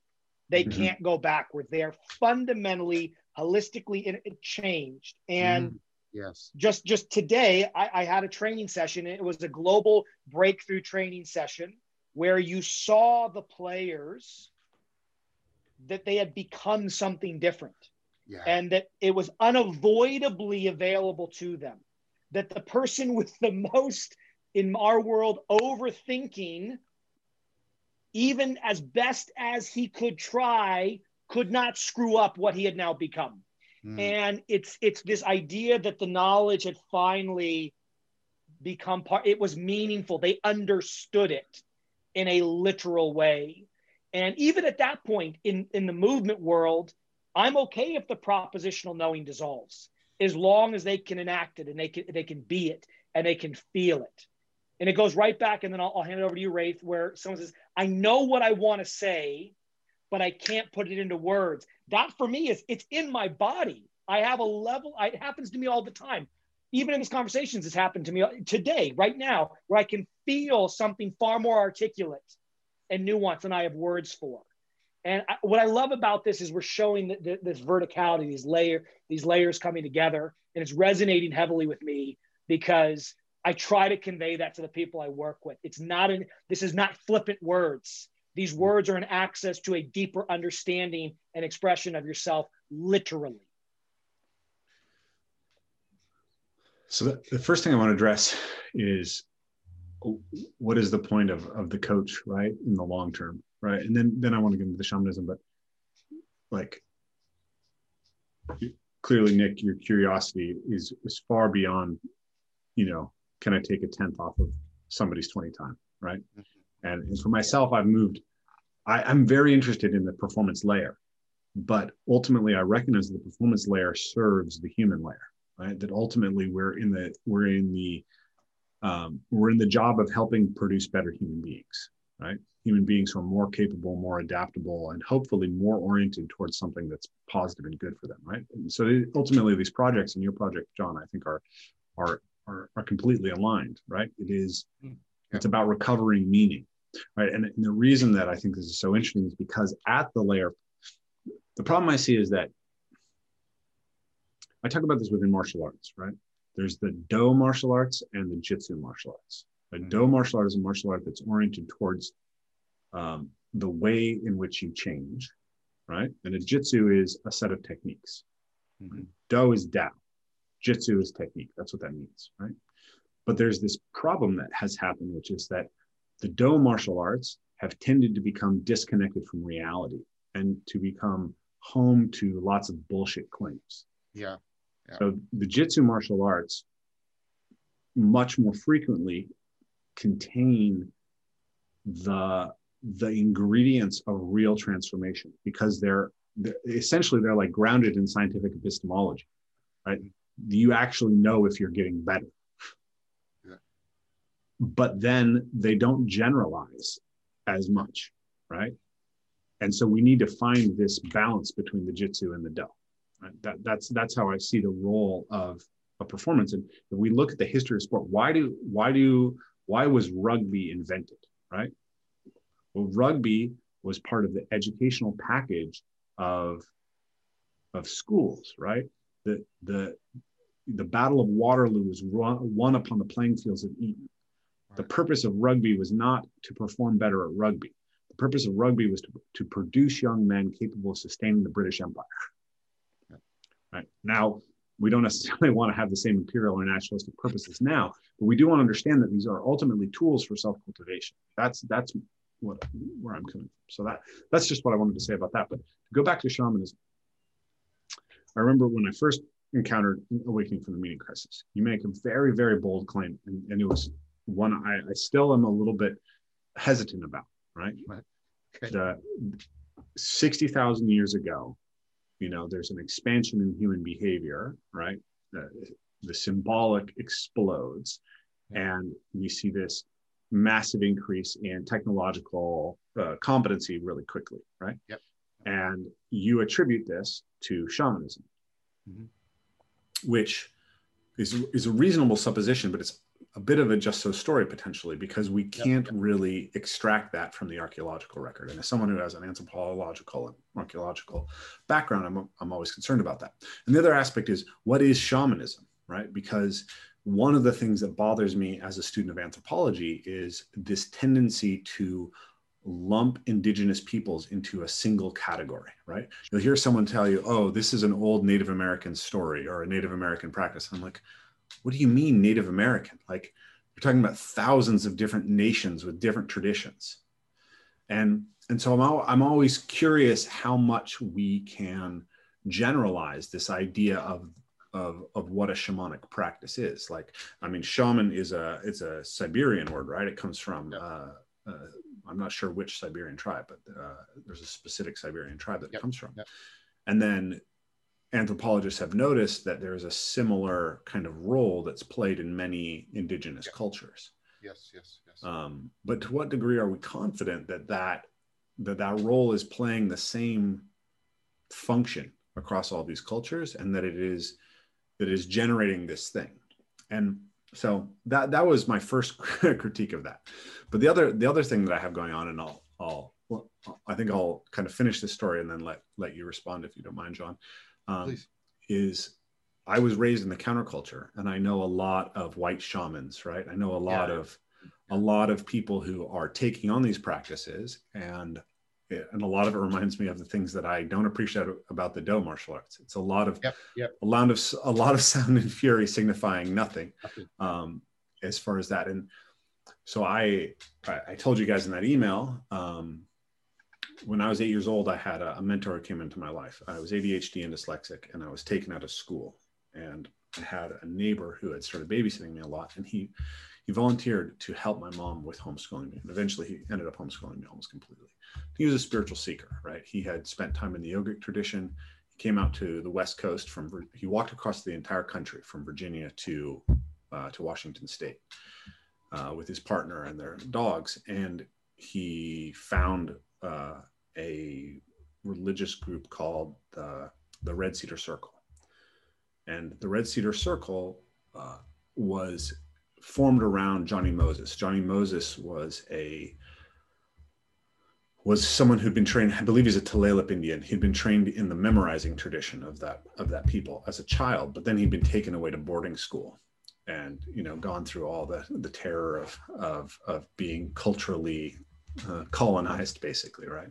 But he he tried to teach these traditions, and he offered this to everybody, right? We're gonna we're gonna offer the Sasiwas religion to anyone who wants to come. And lots and lots of white people came and and they started playing out these shamanic rituals. So we would all get together. I when I was 12 years old, I I had a potlatch, right? I got a bunch of stuff and gave it away. Um, this is my only experience of organized religion. Um, I think both of you guys have evangelical Christian backgrounds, right? So I had a very different background. Um, and you know i guess you both started to doubt your evangelical christianity in your teens right okay so same for me right so i was embedded in this nine ten years old i'm beating my drum and i'm painting my face and i'm have my red handkerchief and uh, you know i was bathing in the cold water in the in the winter and going to these uh, ceremonies and all these ceremonies um, you know the the the dancers, you know, basically people danced with their their spirit animals. They had a spirit animal, you know, that was the kind of the, the priestly caste were people who had spirit animals and then they would dance. And Johnny Moses would tell stories and there were songs and stuff and we'd have feasts, right? And and there was all this talk about you know this person did something wrong and it made the spirits animal uh, mad and that's why all this bad stuff is happening and you know this person is sending bad energy and black magic. And and at a certain point i just had the sense that like you can send all the black magic you want at me. It won't have a damn impact right? Like if i don't believe it there's nothing there. And and so i had this real sense of um, of a shout of an emptiness to it, right? And so when I was listening to you guys talk about shamanism in the last uh, conversation you had, I had this realization that perhaps part of what shamanism does, John, is, is you propose it. Um, oh, my my video just died. Sorry. um, it it increases that ability to have mind sight into another mind, right? And specifically, people are looking, you know, it was adaptive for hunter forager populations because it allowed them to have mind sight into the minds of of the animals that they hunted, right? And I realized that all these people who are playing out the rituals weren't hunting. Yeah, exactly. And weren't gathering and were completely divorced from the ecology in which those rituals had had function and meaning. So that was quite a lot, but but if I could summarize it really quickly here, I have a certain I would like to ground the claim of what shamanism is exactly and how universal it is a little bit more tightly because I have a certain hesitation there. But then beyond that, if the claim is, and I, I, you know, I do think there's insight here that there's something that we need to recover from that. But I think that a lot of our attempts at recovery so far have missed the mark and have deluded people. And I think that in order to achieve a recovery that actually delivers, we need to understand how this roots down into those, you know, the four categories that evolve move play has really built into mindfulness, movement, nature, and community, right? It, it has to connect us deeply on those levels. Um, and that's where I, I, think that there that, that without those ecology of practices, it's sort of unmoored. And then like the Do martial arts, it kind of drifts into the realm of let's yeah. bullshit ourselves with theology. So that was quite a long rant. So uh, what's come up for you, John? Well, uh, give me a long time to reply then too. Okay. a lot there. Um, uh, let me go maybe in reverse order. Well, no, let me start at the very beginning because um, I, have been talking a lot lately in some of my videos uh, about because uh, people are asking me, you know, flow states, and I'm saying the thing I discovered. I related this story to you guys before is when people were noticing in me, way before I noticed changes that the Tai Chi was bringing in me. I think I've related that story, and I've talked more and more about, you know, make sure it, eh, make sure you're learning to flow in situations that generalize and in two ways. I talk about permeating your life and percolating through the psyche. And we've been talking about both of those. Get into find the kinds of flow that permeates your life the skills permeate your life and it percolates through the psyche. And so one of the things that i think is missing like i like you said um, in the split between do and jiu-jitsu is both of those right i think the do emphasizes too much the permeation but it doesn't really do it because it doesn't do the percolation and and and, and vice versa. So I think it's very important to when we when we're talking about all of these things, we keep that we keep that issue about transfer appropriate processing first and foremost, right? It, like and, and, we have to be careful because when we're talking about, you know, if you want to get better at baseball, then you don't need it to be transfer appropriate processing. That's why I've had a little bit of hesitancy around the sports uh, analogies but Nick is very gracious around that. So that's been very helpful. But ultimately, what I want to know is, yeah, but I and, and that and that was one of the things that really impressed me about Tai Chi. Like I said, I was doing it religiously for like three years. I was getting into flow state while I was in it, and that was wonderful. It, changes were happening. But when people came up to me and out of the blue said, "What's happening to you? You're starting to be more, you know, balanced in your argumentation. You're more flexible and open when you're in discussion." I was like, "Oh crap!" Somehow that permeated into these other areas of my life where I didn't think Tai Chi was at all relevant. So that permeation and the percolation is important.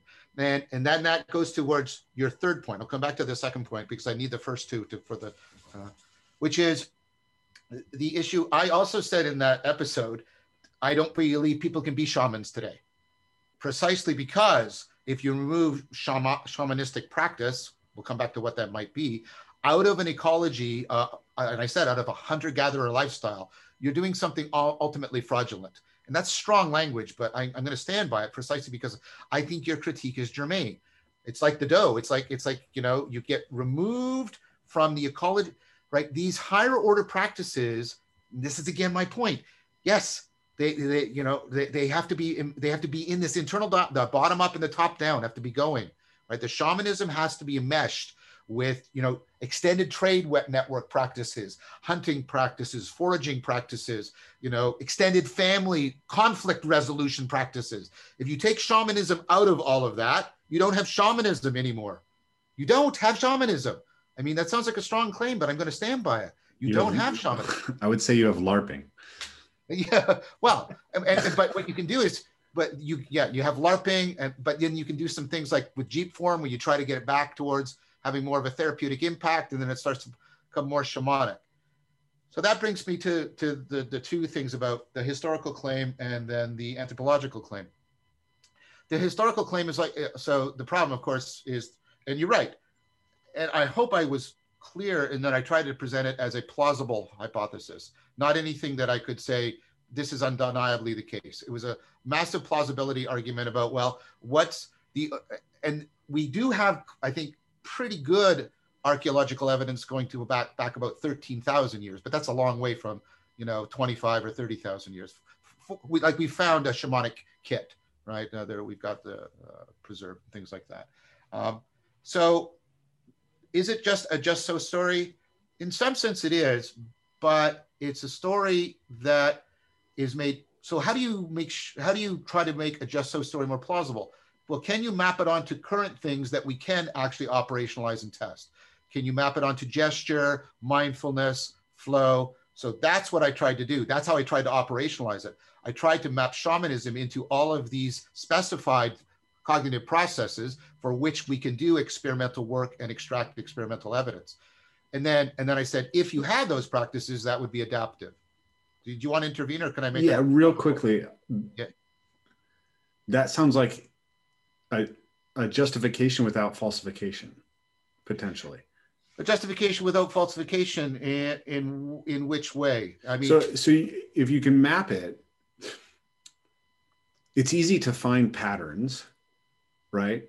Oh no, but it could the be question falsified. Is, so yes, so tell me how you, how you how where where you're looking for falsification in that is my if question. You, I guess. You, so there's there's competing theories out here about what caused the Upper Paleolithic transition, mm-hmm. and so one of them is the advent of right uh, of spoken language uh, of yeah. syntactic language. That so Mithen has proposed that. Mm-hmm. So that's a viable thing, and so now you you look in and but the problem is that proposal so now you have inference to the best explanation. You put the theories into competition. That's all we ever have, right? Yeah, okay, cool. So no, if his theory is right, then my theory is wrong. But yeah. what we found is we found archaeological evidence of the hyphoid bone, right? Is that the correct name of it? In Neanderthal. It's the hyoid yeah, yeah, right. Which and we found. I think the language, the language hypothesis is dead in the water. The, my my my my I, I would say that the better null hypothesis is there is no upper Paleolithic transition, that you're looking at a long term historical process and there's no real uh, ignition point, that it's actually fairly continuous well, that, well, okay so that's the second hypothesis. Yeah. All right so i'm I, am trying to show you that i'm playing the game the great game uh, uh, the great game of inference to the best explanation. Yeah. uh, the problem with it is right is that um, if it's it, what first of all, that doesn't track, right, the explanation, because generally incrementalism is supported by, you know, a slow progression in the technology, and you don't see that. Secondly, you don't have any significant evidence of biological change in that period. So what's the nature of the incrementalism? It's neither cultural nor biological. So what is it you're pointing to in order to point at that? So now I could turn it around on you and say, that sounds to me like a just so story.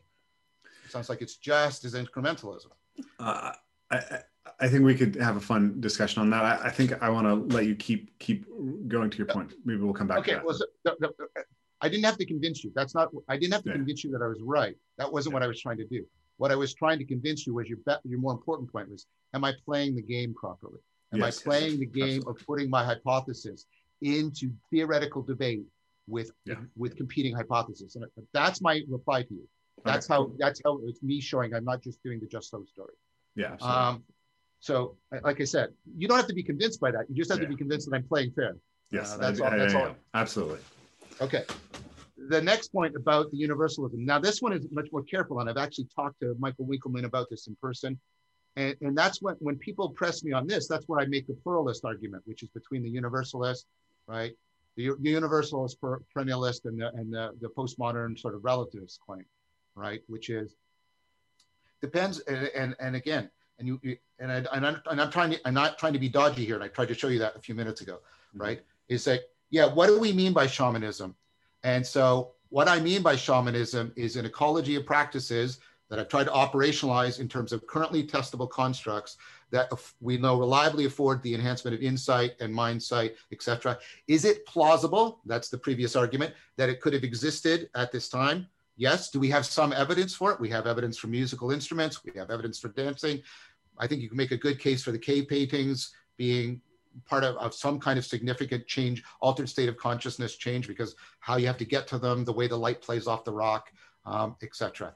Um, so if you mean by shamanism, a, you know, a very, you know, ecologically specific set of metaphysical beliefs and claims, I don't, I don't get that, which is why I tend to piss people off on the other side who believe everything.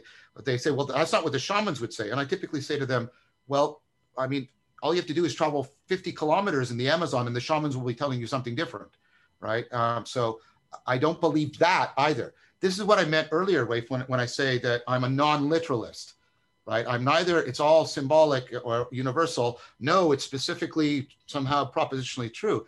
And I would put it to you that what we've been talking about here is not ultimately analogy. Uh, wait a sec, Nick. Uh, what I mean is typically analogy, I mean, this is fair to me. Analogy is characterized as figurative language. And we've not been talking about that. We've been not, we've not been talking about the imaginary. We've been talking about the imaginal. It's not literal, but it's also not fictional. When you're getting the person to do running like an airplane taking off, that's not fiction there's something actually happening there. Is it literally the case? No, because they'd be made out of aluminum and they're not, right?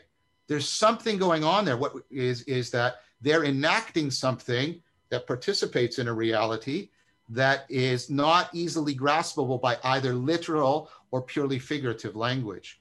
And so what I'm saying here is I I take to, I take a non-literal response to the shamanistic metaphysics. I piss off the relativists because I say, I don't believe it. I'm sorry.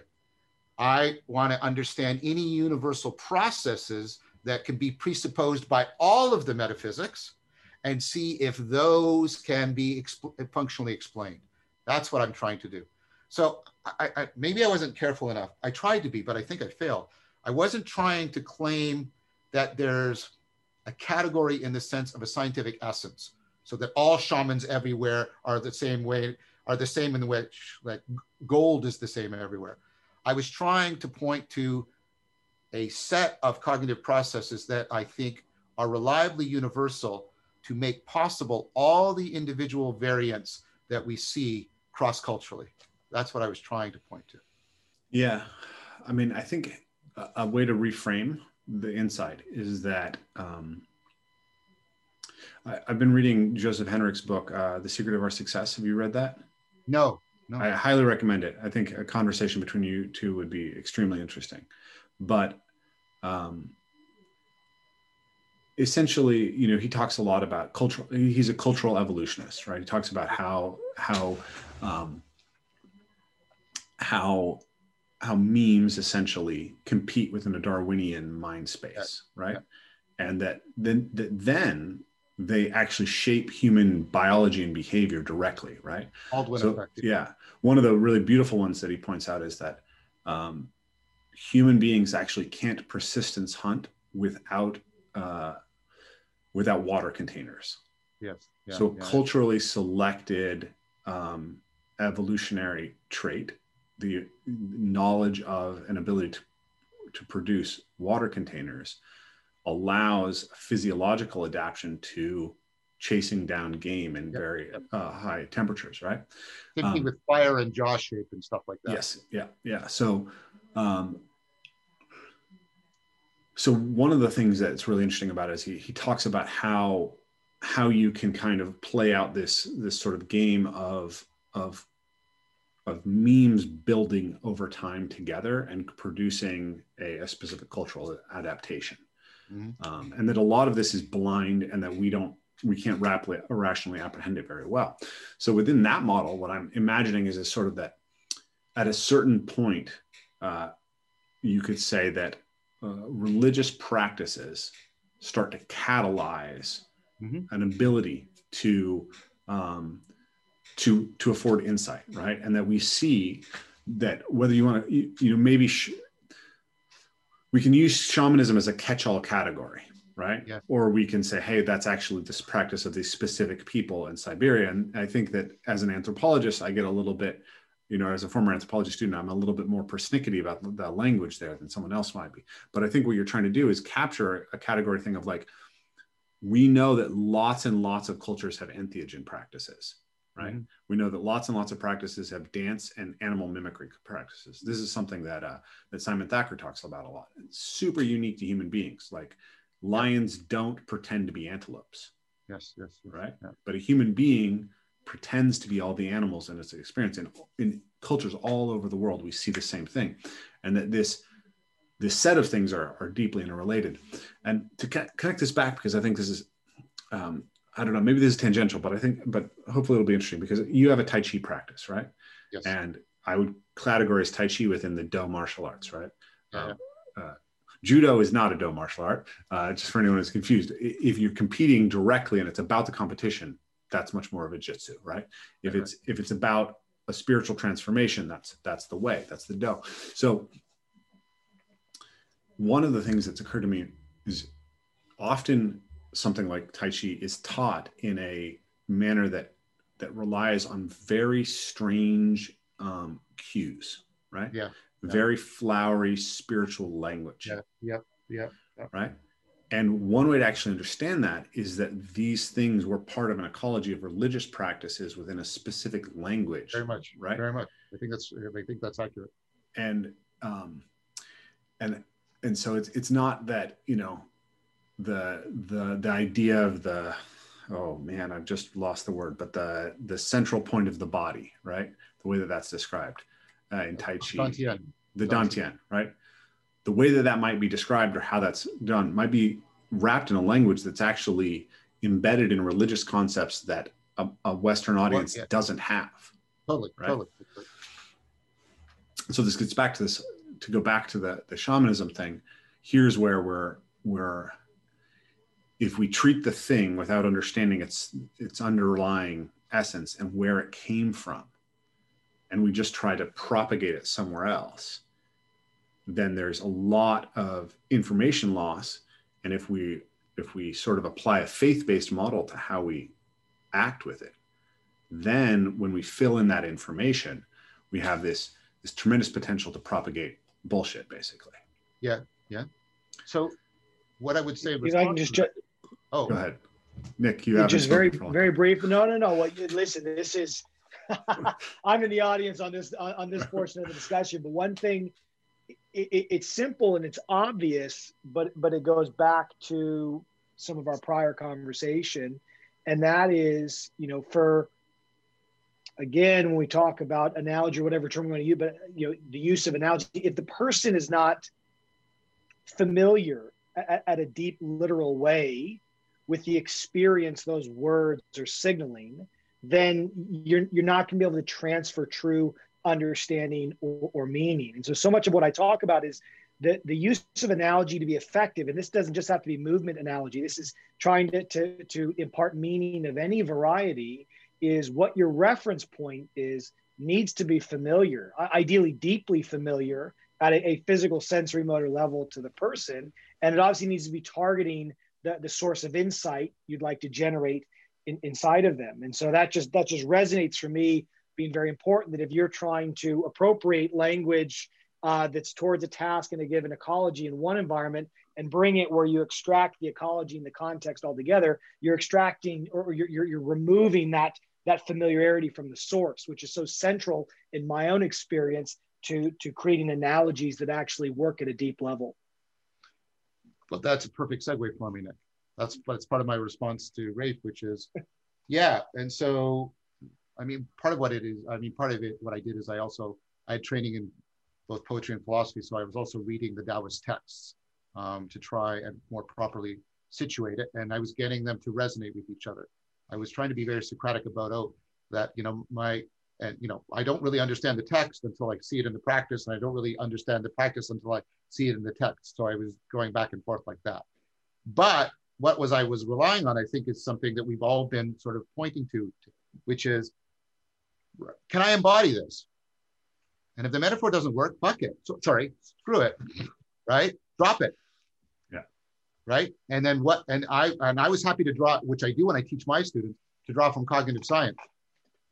Right. And say blah blah blah blah blah blah. Here's another metaphor, and that's why you know uh, I think m- my teaching of people has been pretty successful because I don't try to impose all of that flowery metaphysics. I'll use it occasionally, but I'll often use it in very conditional language. I'll, I'll say, you know, in the Chinese tradition, they talked about it this way, right? Which is not like, right? it's different. And, and, and it's so what I'm saying is,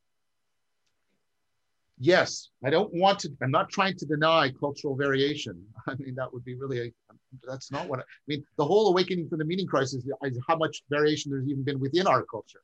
Um, so I- I'm very committed to that proposal. But I think we're all committed, and if not, you can interject. But I think we're all committed, though, about that we have. I mean, and this is Nick Winkelman's point about shamanism. Ultimately, we have the same bodies with the same evolutionary history, which dwarfs whatever period we've had, you know, as an existing culture. The oldest existing culture we have probably goes back to the Upper Paleolithic transition, the indigenous culture in Australia. That's about as far back as we can go. And the, our evolutionary history is way older than that. Even as Homo sapiens, it's way older than that. So You said Nick Winkelman. Did you mean Mike Winkelman? Mike Winkelman, sorry. sorry. I meant, oh, sorry, confused the names there. I meant Michael, Michael Winkelman. Yeah, sorry about that. Yeah. Um, thank you, Ray. So what I'm trying to say is, we, if you'll allow me a bit of a slogan, we can rely on the universality of our embodied phenomenology in order to afford more appropriate transfer. I think we have to do, we have to do it carefully, but we can make use of the vertical. And that's what, so I was relying on that. And by trying to go back and forth between the text and the practice, can I see the text and the practice? Can I see the practice and the text? While all the time acknowledging that I wasn't going to get it the way it was in China.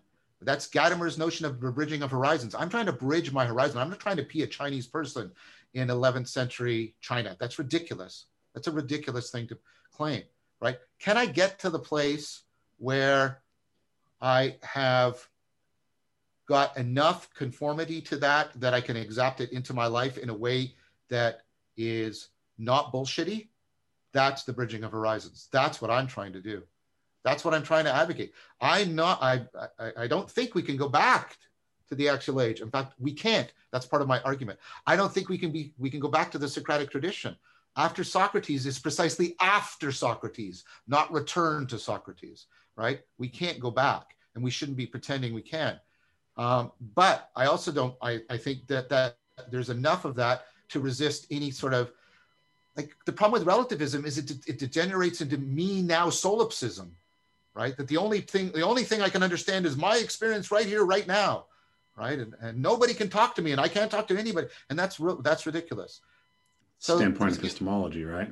Yeah, yeah. So what I'm saying is, I think there is a continuum between, you know, you know, completely solipsistic specious presence, you know, egocentrism, relativism, and, and, and a kind of perennialism. And I think there, there is a plausible place in between that's what I'm that's what I'm trying to shoot for epistemically, just per. Perennialism, um, just for the audience and for my own for myself, honestly, perennialism is is the idea that sort of um, my understanding of perennialism is that specifically that's um, the perspective that ultimately all religious traditions collapse to the same sets of meanings. Yeah, they're saying they're saying the same thing, and then so, relative. So, so, yeah, it's sort of like uh, Huxley, uh, Aldous yeah. Huxley the perennial philosophy. That's the prototypical example. It seems like you're exacting that terminology a little bit wider there and sort of saying that like all practices collapse to the same set of meanings and that, that then we could have sort of equal access to any of them right and this well, is I, this is the mistake that we're making is, yeah. is, that a, a, fair a fair uh, um, so, so I, I, I try to so the the perennial perennialism is a species of universalism right here's the universal thing that applies right um, and so, yeah, I, am expanding it there.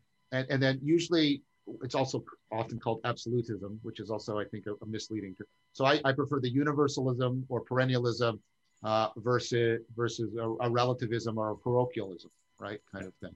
Um, and so what I'm saying is, and this is why I constantly come back to the evolutionary analogy. I think it is plausible to have a universal theory of underlying processes but then to be committed to a relativistic theory about the particular products. So evolution everywhere works according to these processes, but that doesn't mean the organisms are the same everywhere. In fact, what it predicts is the organisms will be they will be contextually variant in a non-stable fashion. That's the whole point, right? Uh, and so I'm where I try to split the difference is to say, can we get to the universal processes? And then can we frame them such that we can acknowledge and respect that they're going to generate all kinds of variations? That's what i was trying to do with the language. I, I agree I, I, with that the language of shamanism being problematic right? But i didn't i don't know what other term to replace it with. Every other yeah. term i thought of sounds worse. Mm-hmm. spirituality you know animistic spirituality that sounds wrong right you know, so yeah um, I, I think that I don't necessarily think it needs to be replaced. I think that just that that really um, being very clear on the on the definition of shamanism that you're using, right? How it how it balances between these perspectives.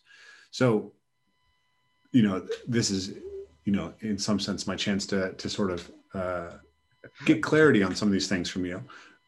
But I wanted to wrap it back into the beginning of this conversation um, to bring a little coherence. But essentially, I would say that you know your project to me, you know, is is about the idea that we have perennial problems of insight generation and yeah. wisdom and yeah. virtue, how to orient and behave in the world. Right. And that within these traditions, shamanism, the Neoplatonic tradition, Buddhism, Christianity, etc., we actually have tool sets that are incredibly valuable that we have yes. to recover.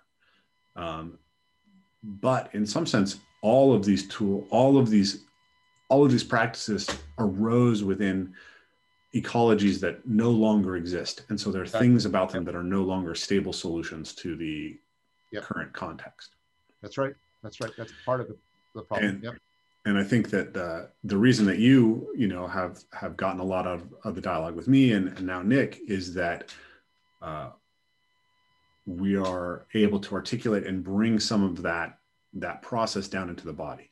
I've been thinking a lot about the idea that that what my project really is about is the embodiment of virtue. I think that's exactly right. And I, I, think that's exactly right. And I think that understanding virtue as something that's necessarily embodied is part of the meaning of virtue that we've lost.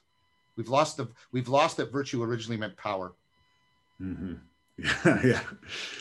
So to sum up, you know, I think that what, what's arising out of this conversation is this sense that we have to understand these spiritual traditions within a context of their, the broader ecology of life and practice that was associated with it. Mm-hmm. And that it is not enough for us to ape the spirituality or or profess the proposition of that spiritual worldview. But we have to actually create feedback systems that clearly show us when we're moving in the direction that we are aimed at. And those feedback systems have to integrate. I would, in, in your last conversation, you said they have to, in, uh, they have to um, integrate movement and mindfulness. And I want to add, they have to integrate movement, mindfulness, nature or the environment and community. That if yeah, we if, that. if, we do these things in isolation, simply thinking, okay, it's me, my body, and and my mind, that that will not take us to the virtue that we're seeking. That the virtue that we're seeking has to situate us in relationship to our world and has to situation in relationship to community. I, agree, and I, I mean, I not to take anything away from you, but I've been trying to get those other dimensions into the conversation. That's the whole, uh, well, that's the whole dialectic into dialogos.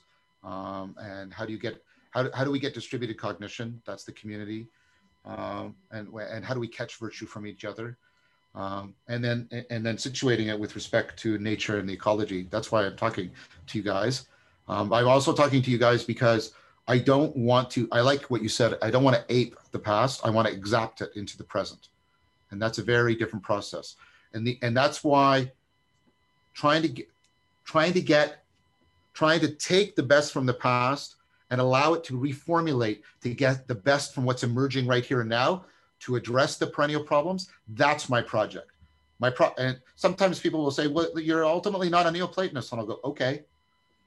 Is it, it, it, it i mean i don't mean to, i don't mean in a, in a, in a really facile sense but is this ultimately working? Is this is this reformulation of it so that it can be applied in people's lives now and in communities now in our situation now then that's that's for me the ultimate touchstone. If it like I keep, if it doesn't ultimately lead to the individual and collective cultivation of wisdom then i don't care it, like then i don't I, I ultimately don't care about it. Yeah. I, I think just a, a couple observations um, in what's been said. First, John, you said something really interesting earlier, and that is that your, your, your students or colleagues or those around you, um, after you had gotten into Tai Chi for an extended period of time, had felt, and, and, and whether or not, you know, the, the, the, cor- the correlation is causation, who knows, yeah, yeah. but felt that there was some proximity to your entrance into that physical form that had then expressed itself in your communicate your, your communication propositional so on and so forth form cognitive form and rafe then i see what you're doing. And we've talked about it extensively about bringing a physical practice into nature in a community form bringing these other ingredients together.